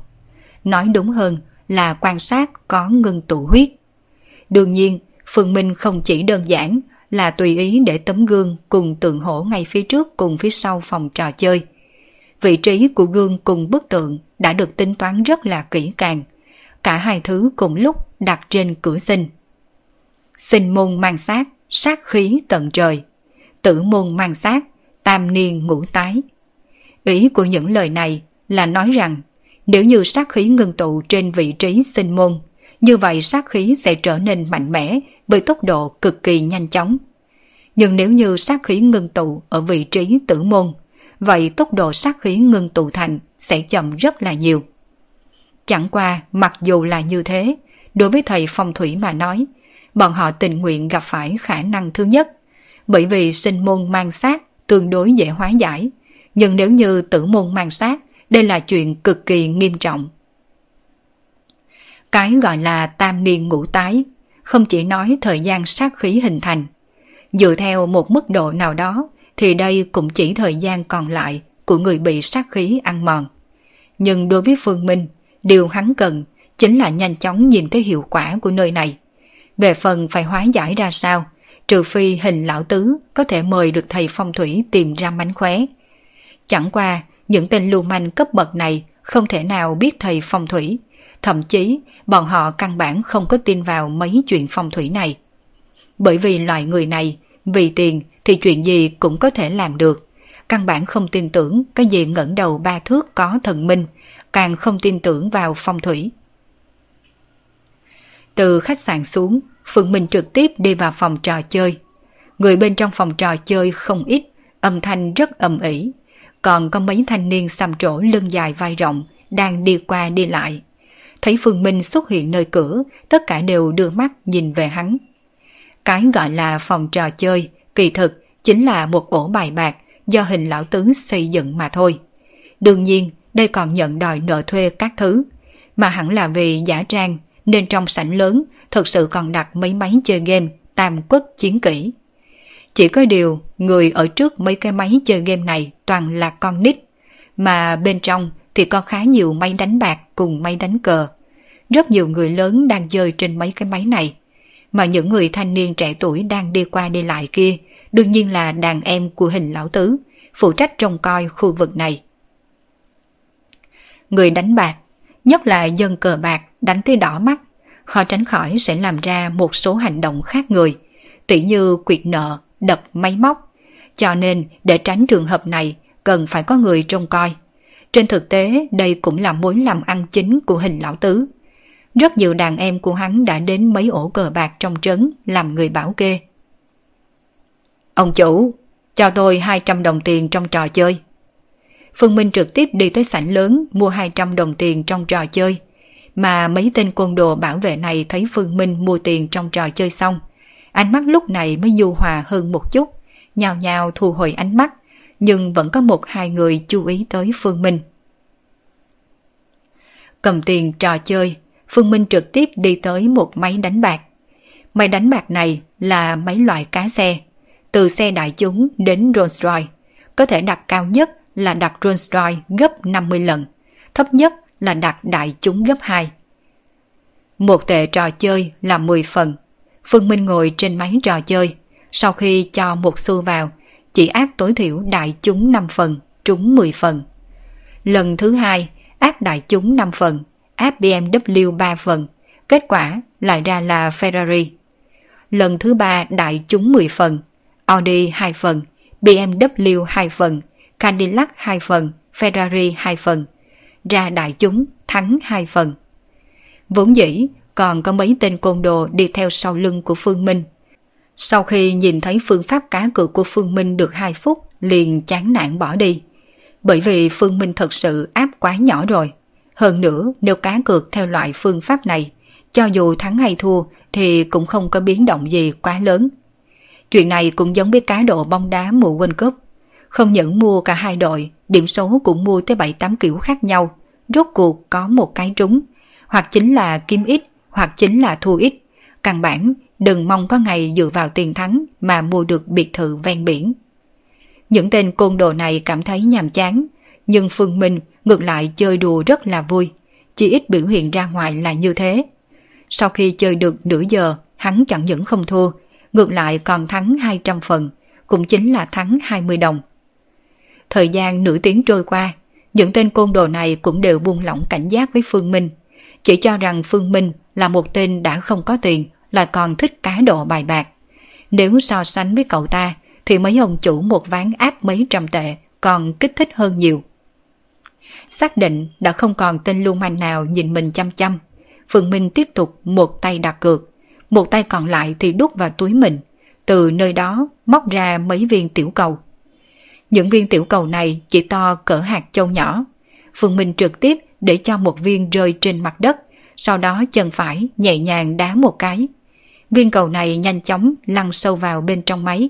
Cho dù là người quét dọn vệ sinh cũng không chắc có thể phát hiện ra. Sau khi làm xong chuyện này, Phương Minh chuyển sang một máy đánh bạc khác. Máy đánh bạc này có kiểu chơi khác với máy lúc đầu. Chẳng qua Phương Minh vẫn dùng phương pháp đặt cược như trước. Khác biệt chính là chỉ sau 15 phút, Phương Minh đã thua mất 30 đồng. Tiếp tục đổi, liên tiếp thay đổi 8 loại máy đánh bạc. Dùng thời gian 2 tiếng, rốt cuộc Phương Minh thua mất 200 tệ. Cũng đã ném được 8 viên cầu nhỏ vào trong 8 cái máy đánh bạc. Thua hết tiền rồi, đương nhiên phải đi thôi. Dưới bộ dáng tươi cười ngọt ngào của cô em Thu Ngân, cùng dáng vẻ khinh bỉ của đám côn đồ, Phương Minh hùng hùng hổ hổ đi ra khỏi phòng trò chơi. Còn mẹ nó hôm nay quá là xui, mới chốc lát mà thua sạch rồi. Lần sau nhất định phải thắng cả gốc lẫn lãi quay về. Chỉ là ngay khoảnh khắc Phương Minh ra khỏi cửa phòng trò chơi, vẻ tức giận hậm hực trên mặt liền biến mất. Thay vào đó là nụ cười mỉm treo trên khóe môi. Đến bây giờ, toàn bộ bố cục xem như đã triệt để hoàn thành. Chỉ cần một tháng thôi, hắn có thể nhìn thấy kết cục của hình lão tứ. Chẳng qua, ngay khoảnh khắc khi Phương Minh đi ra khỏi phòng trò chơi, bên trong phòng trò chơi đột nhiên truyền đến một tiếng hoang hô lớn. Phương Minh quay đầu nhìn thoáng qua, trông thấy mấy người đàn ông đang kích động vô cùng, nhìn chăm chăm vào điểm trên máy đánh bạc. Còn mẹ nữa chứ, rốt cuộc tôi cũng có thể trúng lớn một lần rồi. Hai chục ngàn thua ngày hôm qua, hôm nay có thể đòi về. Tôi biết ngay là ra cái này mà. Cũng may tôi đã áp 500 đồng. Chỉ dựa vào việc thắng gấp bội là đủ xài rồi. Phương Minh quay đầu nói nhỏ một câu. Bài tài, đây chỉ mới là bắt đầu thôi. Một thời gian sau, Phương Minh an tâm đợi trong thôn. Bất quá cũng không có ở nhà mình, mà xây dựng một cái nhà lá bên cạnh đập chứa nước, trực tiếp ở tại đập chứa nước. Đập chứa nước đột nhiên có nước, làm cho các thôn dân rất là hiếu kỳ. Cho nên mấy ngày này không ngừng có thôn dân đến đập chứa nước. Mỗi một người đều khiếp sợ không biết nói gì.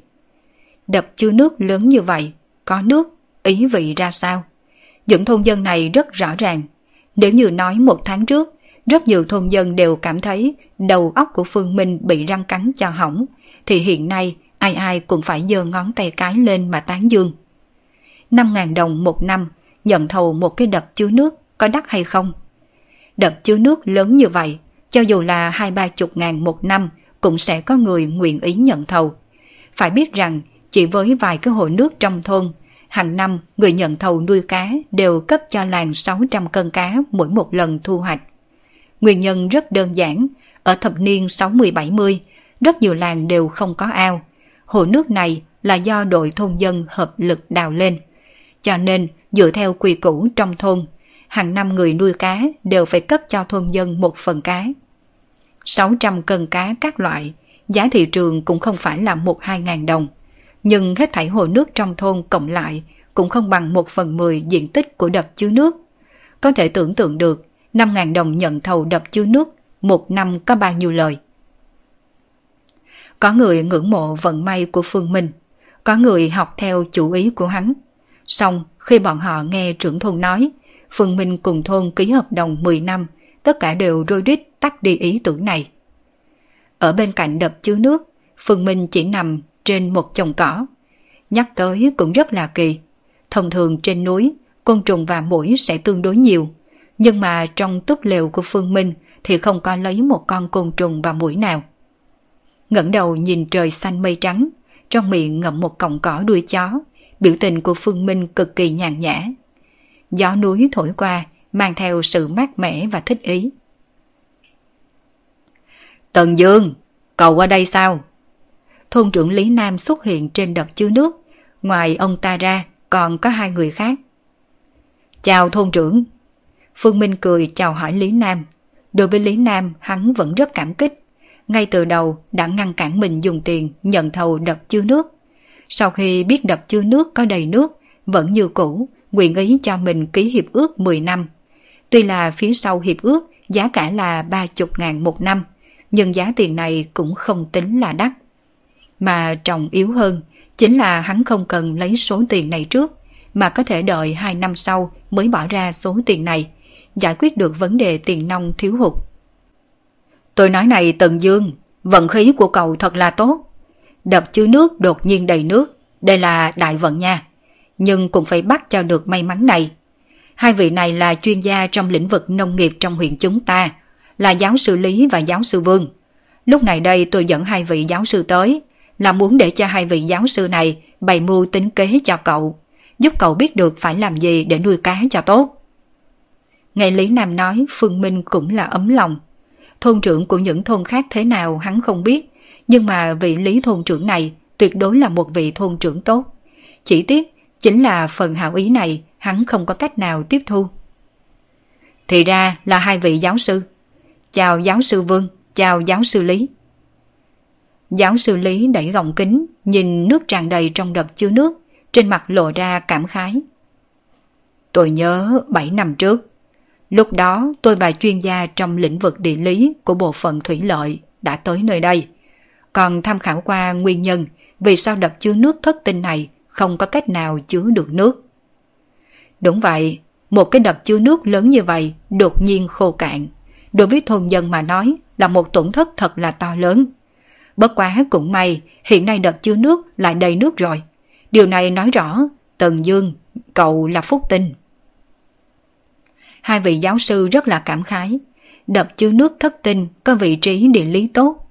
Một đập chứa nước lớn như vậy, hiện nay rơi vào một tiểu tử mới 20 tuổi đầu. Không thể không nói đây là miếng bánh từ trên trời rơi xuống. Nhất định phải lợi dụng số nước này. Hơn nữa, đập chứa nước có nước những đồng ruộng bên trên cũng có thể khai khẩn. Tần Dương, cậu đúng là không tệ, trồng cây ăn quả, nhưng cậu trồng loại này là không có đúng. Giáo sư Vương nhìn thấy các loại cây ăn quả, khoái miệng co quắp một chút. Ông ta rõ ràng thấy hắn trầm loạn xạ hết lên. Tần Dương à, mỗi một loại cây ăn quả cần một loại đất khác nhau. Cho nên, rất nhiều nhà đều chỉ trồng một loại cây ăn quả. Sau đó, đối với thổ nhưỡng bón phân, làm cho thổ nhưỡng thích hợp với loại cây ăn trái đó và gây giống. Còn cậu bây giờ trồng nhiều cây ăn quả như vậy, chẳng khác nào nói cậu lấy phân của cây này bón cho cây khác. Phải phân chia thổ nhưỡng sao cho phù hợp chứ.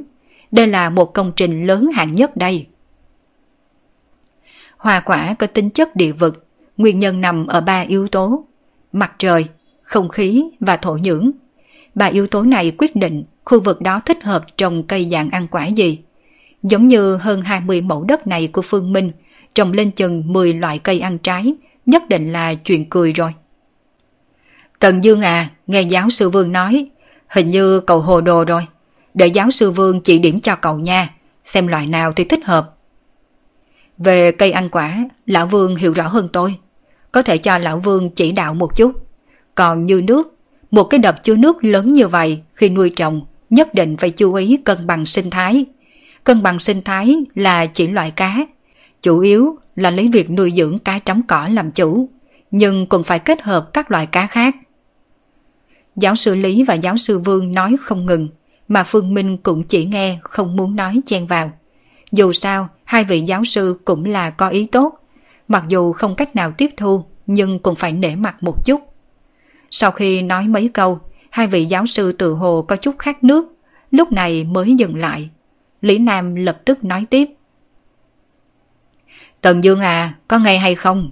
Hai vị giáo sư nói gì, cậu đều cần phải nhớ cho kỹ. Dựa theo lời các giáo sư chỉ mà làm đi. Vài năm sau, tình hình của nhà cậu cũng có thể được cải biến đó. Dạ vâng, cảm ơn giáo sư Lý và giáo sư Vương. Cũng cảm tạ thôn trưởng tôi sẽ chú ý. Phương Minh mỉm cười, gật đầu đáp ứng. Mà hai vị giáo sư cũng không có chờ lâu, đi vòng quanh đập nước một vòng. Sau khi nhờ Phương Minh và thôn trưởng chụp giúp mấy bức ảnh thì rời đi. Hai vị giáo sư đối với Phương Minh mà nói chỉ là một nốt nhạc đệm. Hơn hai tháng sau, mọi thứ vẫn bình yên. Trong lúc thôn trưởng Lý Nam nhìn thấy Phương Minh vẫn không có tiến hành thay đổi đối với cây ăn trái. Mặc dù có nói mấy lần rồi, nhưng sau khi thấy Phương Minh vẫn tỏ thái độ qua loa lấy lệ thì đành bỏ qua. Dù sao là một trưởng thôn, hắn còn có rất nhiều công việc cần làm, cũng không thể nào nhìn chăm chăm Phương Minh. Hơn hai tháng này, Phương Minh vào thị trấn ba chuyến, đều là đi thăm Tần Tuyết, mà Tần Tuyết mỗi tuần được nghỉ đều sẽ trở về nhà, giặt sạch quần áo mặc trong suốt một tuần của Phương Minh. Không sai, Phương Minh sẽ không giặt quần áo, hơn nữa hắn cũng chưa từng tắm. Về điểm này, hắn thật ra rất tự đắc mà hưởng thụ, không biết cái gì gọi là ngại, mà sư phụ hắn cho tới bây giờ cũng chưa từng tắm rửa giặt giũ.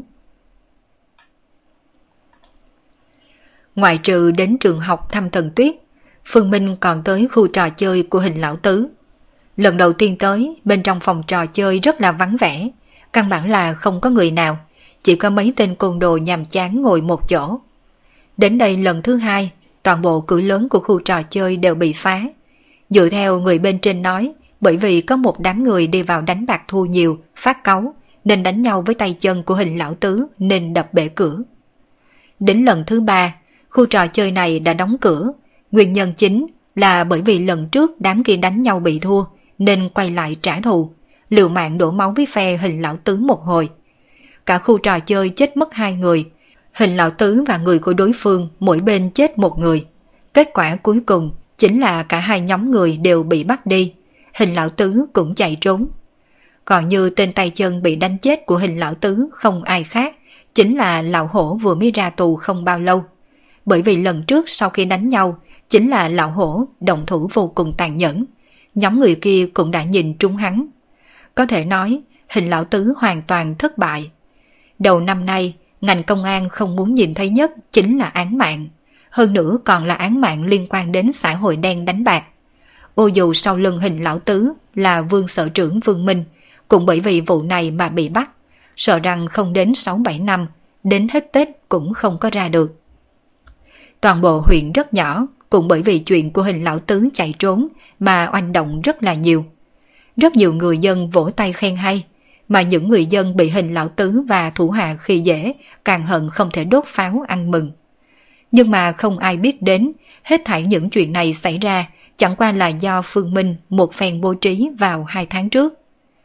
Bệnh tới như núi sập, người xui xẻo uống nước bọt cũng sẽ bị sặc. Ai có thể nghĩ tới, hình lão tứ hồ mưa gọi gió toàn thị trấn sẽ bị đánh bại nhanh chóng như vậy. Cũng là bởi vì thủ hạ của hắn đã cướp đồ của một học sinh. Người đời trước đều thường nói một câu ngạn ngữ. Đó chính là đi ra khỏi nhà, có ba loại người không nên đắc tội. Một loại là trên tay có quyền, bởi vì người có quyền thì ánh mắt thông thiên. Một loại là văn nhân. Văn nhân mặc dù tay trái gà không chặt, nhưng mà cây viết trên tay có thể tru tâm. Còn như loại thứ ba, chính là Lan Trung và thầy tướng đi khắp hang cùng ngõ hẻm. Loại người này muốn hại người, thì người thường căn bản không có phòng bị được. Mà ngay bây giờ, Phương Minh chính là loại người thứ ba. Chim trên cây thành đôi, thuận tay thao xuống một đóa hoa. Bên cạnh đập chứa nước, Phương Minh đưa tay vào trong nước, sau đó chợt nhấc một tấm lưới đánh cá lên. Đây là lưới chuyên môn dùng để bắt lấy cá nhỏ. Theo tấm lưới mà Phương Minh kéo lên trên mặt nước, có thể thấy rõ ràng trong lưới có không ít các loại cá. Những loại cá này chủ yếu là cá trích, trong đó có một con cá trích to bằng hai bàn tay, tối thiểu cũng phải một cân rưỡi. Phải biết rằng đập chứa nước này mới có nước được mấy tháng, cho dù cá trích lớn nhanh như thế nào cũng không thể nào nặng đến một cân rưỡi. Cho nên nếu để cho những thôn dân này thấy một màn như vậy, không biết sẽ khiếp sợ ra sao. Cá trích được xem là loại cá dùng để tẩm bổ, hơn nữa to cỡ bàn tay. Bởi vì tương đối bổ dưỡng cho nên giá cả cũng rất đắt. Như loại cá trích hoang dại này trong đập chứa nước được bán trên thị trường khoảng 20 đồng một cân. Mà con cá trích của Phương Minh bắt được nếu như đem đi bán, cho dù là 50 đồng một cân cũng sẽ có người mua. Ừ, cá trích mới vừa bắt, có thể đem ra nấu canh, sau đó cho tần tuyết bồi bổ. Những con cá trích này sau khi bị ném vào trong giỏ sách vẫn vui vẻ nhảy lên. Trong đó còn có mấy con nhảy ra rổ, đánh rơi trên bùn đất. Phương Minh cũng không bắt lại, mà nhặt lên ném xuống nước. Ngoài trừ con cá trích lớn kia, tổng cộng có 4 năm cân cá tạp các loại. Phương Minh cầm theo rổ từ từ bờ nước đi tới, đi tới ao nhà mình. Xung quanh ao này có vài cây ăn quả che chắn, hơn nữa trải qua thời gian mấy tháng, những cây ăn trái này có cành lá rất là tươi tốt. Nếu như không đi vào, căn bản không phát hiện được nơi đây còn có một cái đầm. Phương Minh cầm một túi lưới để vào giữa đầm. Không bao lâu, nhấc túi lưới lên. Trong lưới liền có không ít tôm, đầu cực to, hơn nữa màu sắc cực kỳ đỏ tươi, giống như là nhuộm lên vậy. Sao mình tôm là được rồi, còn đầu thì chiên giòn. Đem các loại tôm bỏ vào trong túi, Phương Minh bắt đầu tìm tòi trên mặt đất trong vườn cây ăn trái. Những đồng ruộng này, ngoài trừ trồng cây ăn trái, Phương Minh cũng không tiến hành bất kỳ xử lý nào. Nhưng mà quỷ dị chính là mảnh vườn này, cây ăn trái dĩ nhiên không có cỏ dại xuất hiện. Phía dưới cây có một vài trái, còn có thêm không ít loại nấm màu vàng nhạt. Rất nhiều người có lẽ không biết nhiều về nấm, nhưng nếu như nhắc tới nấm hương thì ai cũng biết. Cỏ linh chi là loài nấm, nấm hương cũng như vậy. Trừ cái đó ra còn có rất là nhiều loài nấm khác. Một đặc điểm lớn của nấm chính là ngoại hình như một cái dù. Những cây nấm màu vàng nhạt mọc dưới gốc cây ăn trái chính là nấm gan bò. Bởi vì ngoại hình giống như gan bò, cho nên mới được đặt cho cái tên này. Nhưng không nên xem thường nấm gan bò nha, bởi vì nhiều thịt, nấm gan bò được xưng là vua nấm trong bốn loại nấm dại lớn nhất, nhưng mọc nhiều nhất là ở Vân Nam. Hoàn cảnh thông thường để loại nấm sinh trưởng đều tương đối ẩm ướt, nhưng vườn trái cây của Phương Minh không có chút ẩm ướt, thậm chí cũng không có cây cối cành lá thối rữa. Nơi đây ngoài trừ nấm gan bò, còn có rất là nhiều loại nấm khác, thậm chí còn có một nhĩ dại. Hái được một ít nấm gan bò và một vài loại nấm khác, thậm chí ngay cả một nhĩ dại cũng được hái không ít. Rốt cuộc chỉ có một loại nấm mà Phương Minh không hái, đó chính là tùng nhung. Còn nít ăn cũng không có hết mấy thứ đại bổ như vậy. Khi Phương Minh vội vàng làm đồ ăn, lúc này một chiếc xe thương vụ lái vào trong thôn. Mà trên xe ngoại trừ Tần Tuyết cùng ba cô bạn cùng phòng, còn có hai người đàn ông và hai người phụ nữ. Hai người đàn ông và hai người phụ nữ đại khái chừng 30 tuổi. Một người đàn ông trong đó là chủ nhiệm lớp của Tần Tuyết. Người phụ nữ còn lại là cô giáo lý, là nhân viên công tác tại Cục Giáo dục huyện. Còn hai người còn lại là phóng viên của thị trấn.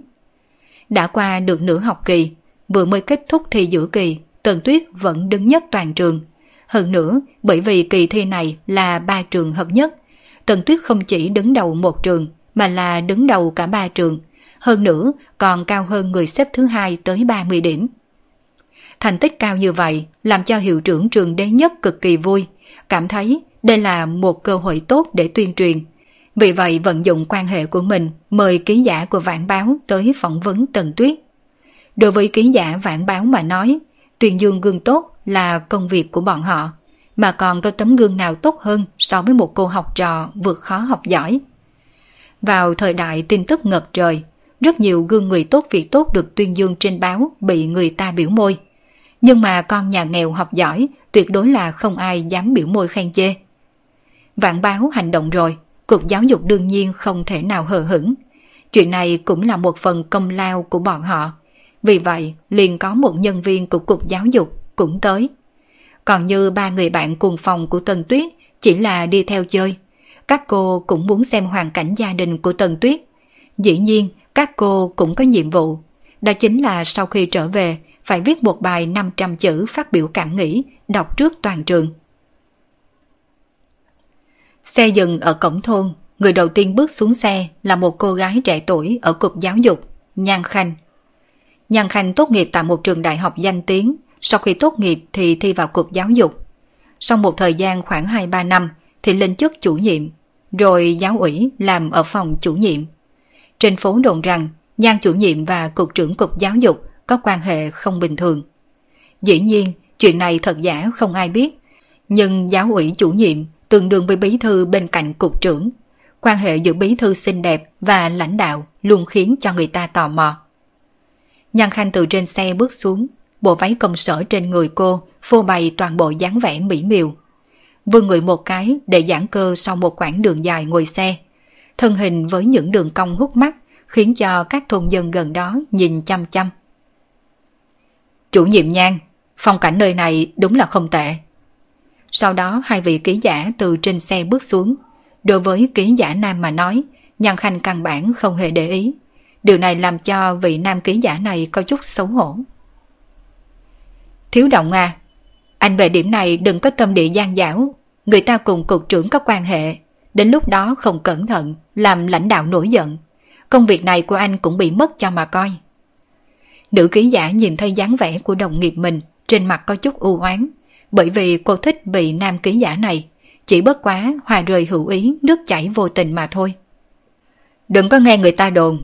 Nếu chủ nhiệm nhan thật sự cùng với cục trưởng cục giáo dục có quan hệ, người cục trưởng kia càng cẩn thận hơn, sẽ không để cho chủ nhiệm nhan đảm nhiệm chức chủ nhiệm phòng giáo ủy đâu.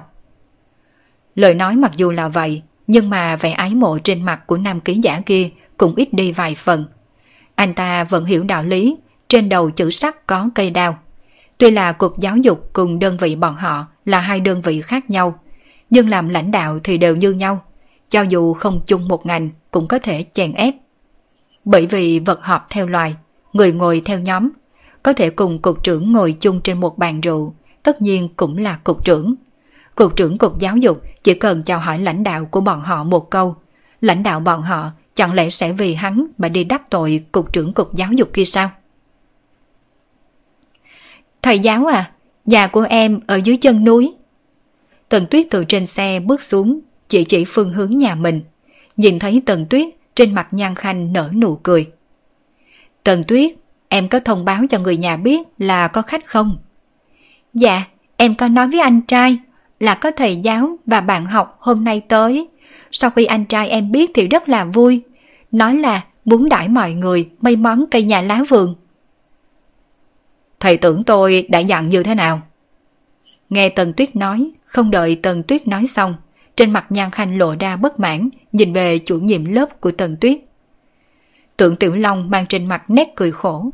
Hắn đương nhiên nhớ kỹ trước khi lên đường, vị nhan chủ nhiệm này đã dặn dò hắn, tuyệt đối không thể để Tần Tuyết vì chiêu đãi bọn họ mà tiêu pha, dứt vật nuôi trong nhà.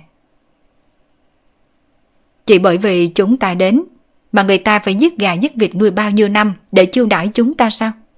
Thịt gà vịt như vậy, mọi người ăn có được không? Trong đầu Nhan Khanh nghĩ ra một cảnh. Ở sâu trong thôn, anh trai của Tần Tuyết là một người đàn ông da ngăm đen, nét mặt thành thật trung hậu, giết gà vịt vốn nuôi để đẻ trứng. Sau đó, đến khi bọn họ tới nơi, ở trong căn phòng nhỏ hẹp u ám, đem gà vịt lên, sau đó có chút ngừng ngùng nói cho bọn họ biết trong nhà không có gì tốt để chiêu đãi, cũng chỉ có gà vịt nhà nuôi. Biết các thầy cô muốn ghé thăm, cho nên cô ấy dậy sớm, giết gà vịt để chiêu đãi các thầy cô. Nghĩ đến hình ảnh này, Nam Khanh chỉ giận không kềm chế được. Đối với bọn họ mà nói, cũng chỉ là một bữa thịt gà thịt vịt mà thôi. Nhưng đối với Tần Gia mà nói, đây là nuôi mấy năm tiếc không có dám ăn. Nhan Khanh xem qua tiểu sử của Tần Tuyết. Mẹ thì bỏ đi, cha thì chết sớm. Hai anh em sống nương tự lẫn nhau mà lớn lên. Gà vịt là Tần Dương nuôi dùng để đẻ trứng, sau đó bán trứng lấy tiền cho Tần Tuyết mua đồ dùng học tập. Rất nhiều buổi phỏng vấn và phim trong TV không phải đều là như vậy sao? Dạ, nhà của em không có gà vịt đâu. Tần Tuyết cảm thấy chị gái xinh đẹp này từ hồ hiểu nhầm rồi. Nhà cô vốn dĩ có nuôi mấy con gà áp Thế nhưng sau khi anh trai bị rắn độc cắn, mấy con gà áp đã bị anh trai làm thịt nấu canh ăn. Bởi vì anh trai nói, gà vịt nhiều quá rồi, phân rất là thối. Không có gà vịt. Nhàn Khanh lập tức ngây ngẩn người, lập tức sắc mặt càng thêm xấu xí. Chẳng lẽ giết lợn, làm thịt dê? Dân quê thông thường đều mừng năm mới, hoặc là khi làm việc tốt, thường giết lợn hoặc làm thịt dê, Ngoài trừ để lại cho chính mình ăn, số thịt heo thịt dê được đem đi bán, hơn nữa nuôi nấng heo dê cũng cần thời gian. Rất nhiều nông dân chỉ vào cuối năm mới giết heo giết dê bán lấy tiền để dành chi tiêu cho cả năm. Nhưng bây giờ vì chiêu đãi bọn họ, anh trai của Tần Tuyết lại phải làm thịt heo thịt dê. Điều này làm cho cô không có nở lòng nào. Cho dù là mỹ vị đến đâu cũng không thể nào nuốt nổi. Dạ, nhà của em cũng không có heo, không có dê. Tần Tuyết có chút nghi hoặc nhìn chị gái xinh đẹp này. Cô bé không biết trong lòng chị gái này đang suy nghĩ gì, bất quá vẫn giải thích. Anh trai em nói, lấy mấy con cá từ đập chứa nước, còn có một ít rau dại trong rừng để chiêu đãi mọi người. Nghe Tần Tuyết nói như vậy, khuôn mặt nhan khanh đỏ lên. Thì ra chính cô đã suy nghĩ nhiều rồi, nhưng không thể trách cô. Kịch truyền hình không phải đều là diễn như vậy sao? Hơn nữa khi cô ở giáo ủy, cũng nghe vài thầy cô giáo nói như vậy. Những thầy cô giáo đó khi đi thăm hỏi gia đình của học sinh, có một vài học sinh nghèo khó, trong nhà không có gì ngon. Ba mẹ học sinh sẽ giết chết gà vịt để chiêu đãi, khiến cho bọn họ đã cảm động còn cảm thấy xấu hổ. Cũng chính vì vậy cho nên trước khi lên đường, Nhàn Khanh đã cố ý dặn dò tưởng Tiểu Long. Đó chính là lúc bọn họ đi phỏng vấn, tuyệt đối không thể để người giết heo gà vịt để mà thiết đãi. Các thầy cô giáo tới rồi. Động tĩnh truyền đến tai của Lý Nam là một thôn trưởng có ký giả qua đây phỏng vấn. Cấp trên đã nói qua với ông ta rồi, ông cũng sẽ phụ trách cùng đi. Đến lúc đó cũng sẽ tiến hành phỏng vấn. Dĩ nhiên, nội dung phỏng vấn đối với ông ta chủ yếu là để ông ta nói một chút hai anh em Tần Dương và Tần Tuyết ở trong thôn khó khăn ra sao. Mọi người đối với hai anh em Tần Dương và Tần Tuyết chiêu cố bao nhiêu, chủ yếu là hai ý này. Ý chính thứ nhất là lũ trẻ sinh sống rất khổ nhưng phẩm chất tốt, rất được thôn dân yêu thích, thuộc về loại không ngừng vươn lên. Ý chính thứ hai là thôn ủy cực kỳ quan tâm những thôn dân nghèo khó, nhất là đối với Tần Dương và Tần Tuyết thuộc hoàn cảnh đặc biệt nghèo khó. Đương nhiên, đây là bởi vì thôn ủy đã được báo cáo từ trấn ủy, thậm chí còn được huyện ủy triển khai. Ý thứ nhất là tuyên dương gương tốt, ý thứ hai chính là nhiệm vụ chính trị. Thôn trưởng Lý Nam dẫn đoàn người đi vào thôn, nhanh chóng tới nhà của Tần Dương và Tần Tuyết. gian nhà không có khóa, nhưng mà bên trong cũng không có người. Khi nhìn thấy căn nhà gỗ này, hai vị ký giả vội vàng cầm camera lên quay chụp. Đây là tư liệu sống, phòng ốc đổ nát như vậy lại cho ra một trạng nguyên. Hơn nữa, lấy thành tích học tập của Tần Tuyết mà xem, cho dù là thi vào trường cao đẳng hay đại học nào cũng đều có thể giành vị trí cao nhất. Tần Tuyết, anh trai của cháu đâu rồi? Lý Nam hơi nghi hoặc một chút nhìn về Tần Tuyết. Tần Tuyết suy nghĩ một chút, sau đó đáp. Dạ, anh trai chắc là ở đập chứa nước bên kia. Anh trai cháu rất ít khi ở trong nhà. À, cũng phải. Thằng nhóc này hiện nay đã dành hết tâm tình cho đập chứa nước bên kia. Ăn ở đều tại nơi đó. Nghe Lý Nam và Tần Tuyết đối thoại, một vị ký giả rất là tò mò. Ừ, thôn trưởng Lý, đập chứa nước là sao? À, đồng chí ký giả là như vậy. Anh trai của Tần Tuyết là Tần Dương. Một thời gian trước, đã nhận thầu đập chứa nước của chúng tôi, cho nên một lòng một dạ dành hết tâm tư cho việc nuôi trồng trên đập chứa nước, dựng một cái nhà tranh trên đập, ăn ở đều trên đập chứa nước. Nhận thầu đập chứa nước cần không ít tiền, không phải nói nhà Tần Tuyết không có điều kiện sao? Vị nữ ký giả nhíu mày hỏi. Bởi vì là ký giả cho nên về nông thôn không ít, cũng đều biết có thể nhận thầu đất đai hoặc là đập chứa nước gì trong thôn đều là người rất có khả năng, chỉ ít không phải là gia đình nghèo khó. Kết thúc tập 86 của bộ truyện Đô thị siêu cấp vô sư. Cảm ơn tất cả các bạn đã theo dõi. Diễn biến gì tiếp theo sẽ xảy ra đây? Mời các bạn đón nghe. Đừng quên đăng ký kênh, bật thông báo để được đón nghe sớm nhất. Còn nếu các bạn thấy hay, thì hãy chia sẻ và donate ủng hộ để có kinh phí duy trì việc đọc. Thông tin donate thì có để ở dưới phần miêu tả Xin cảm ơn các bạn rất nhiều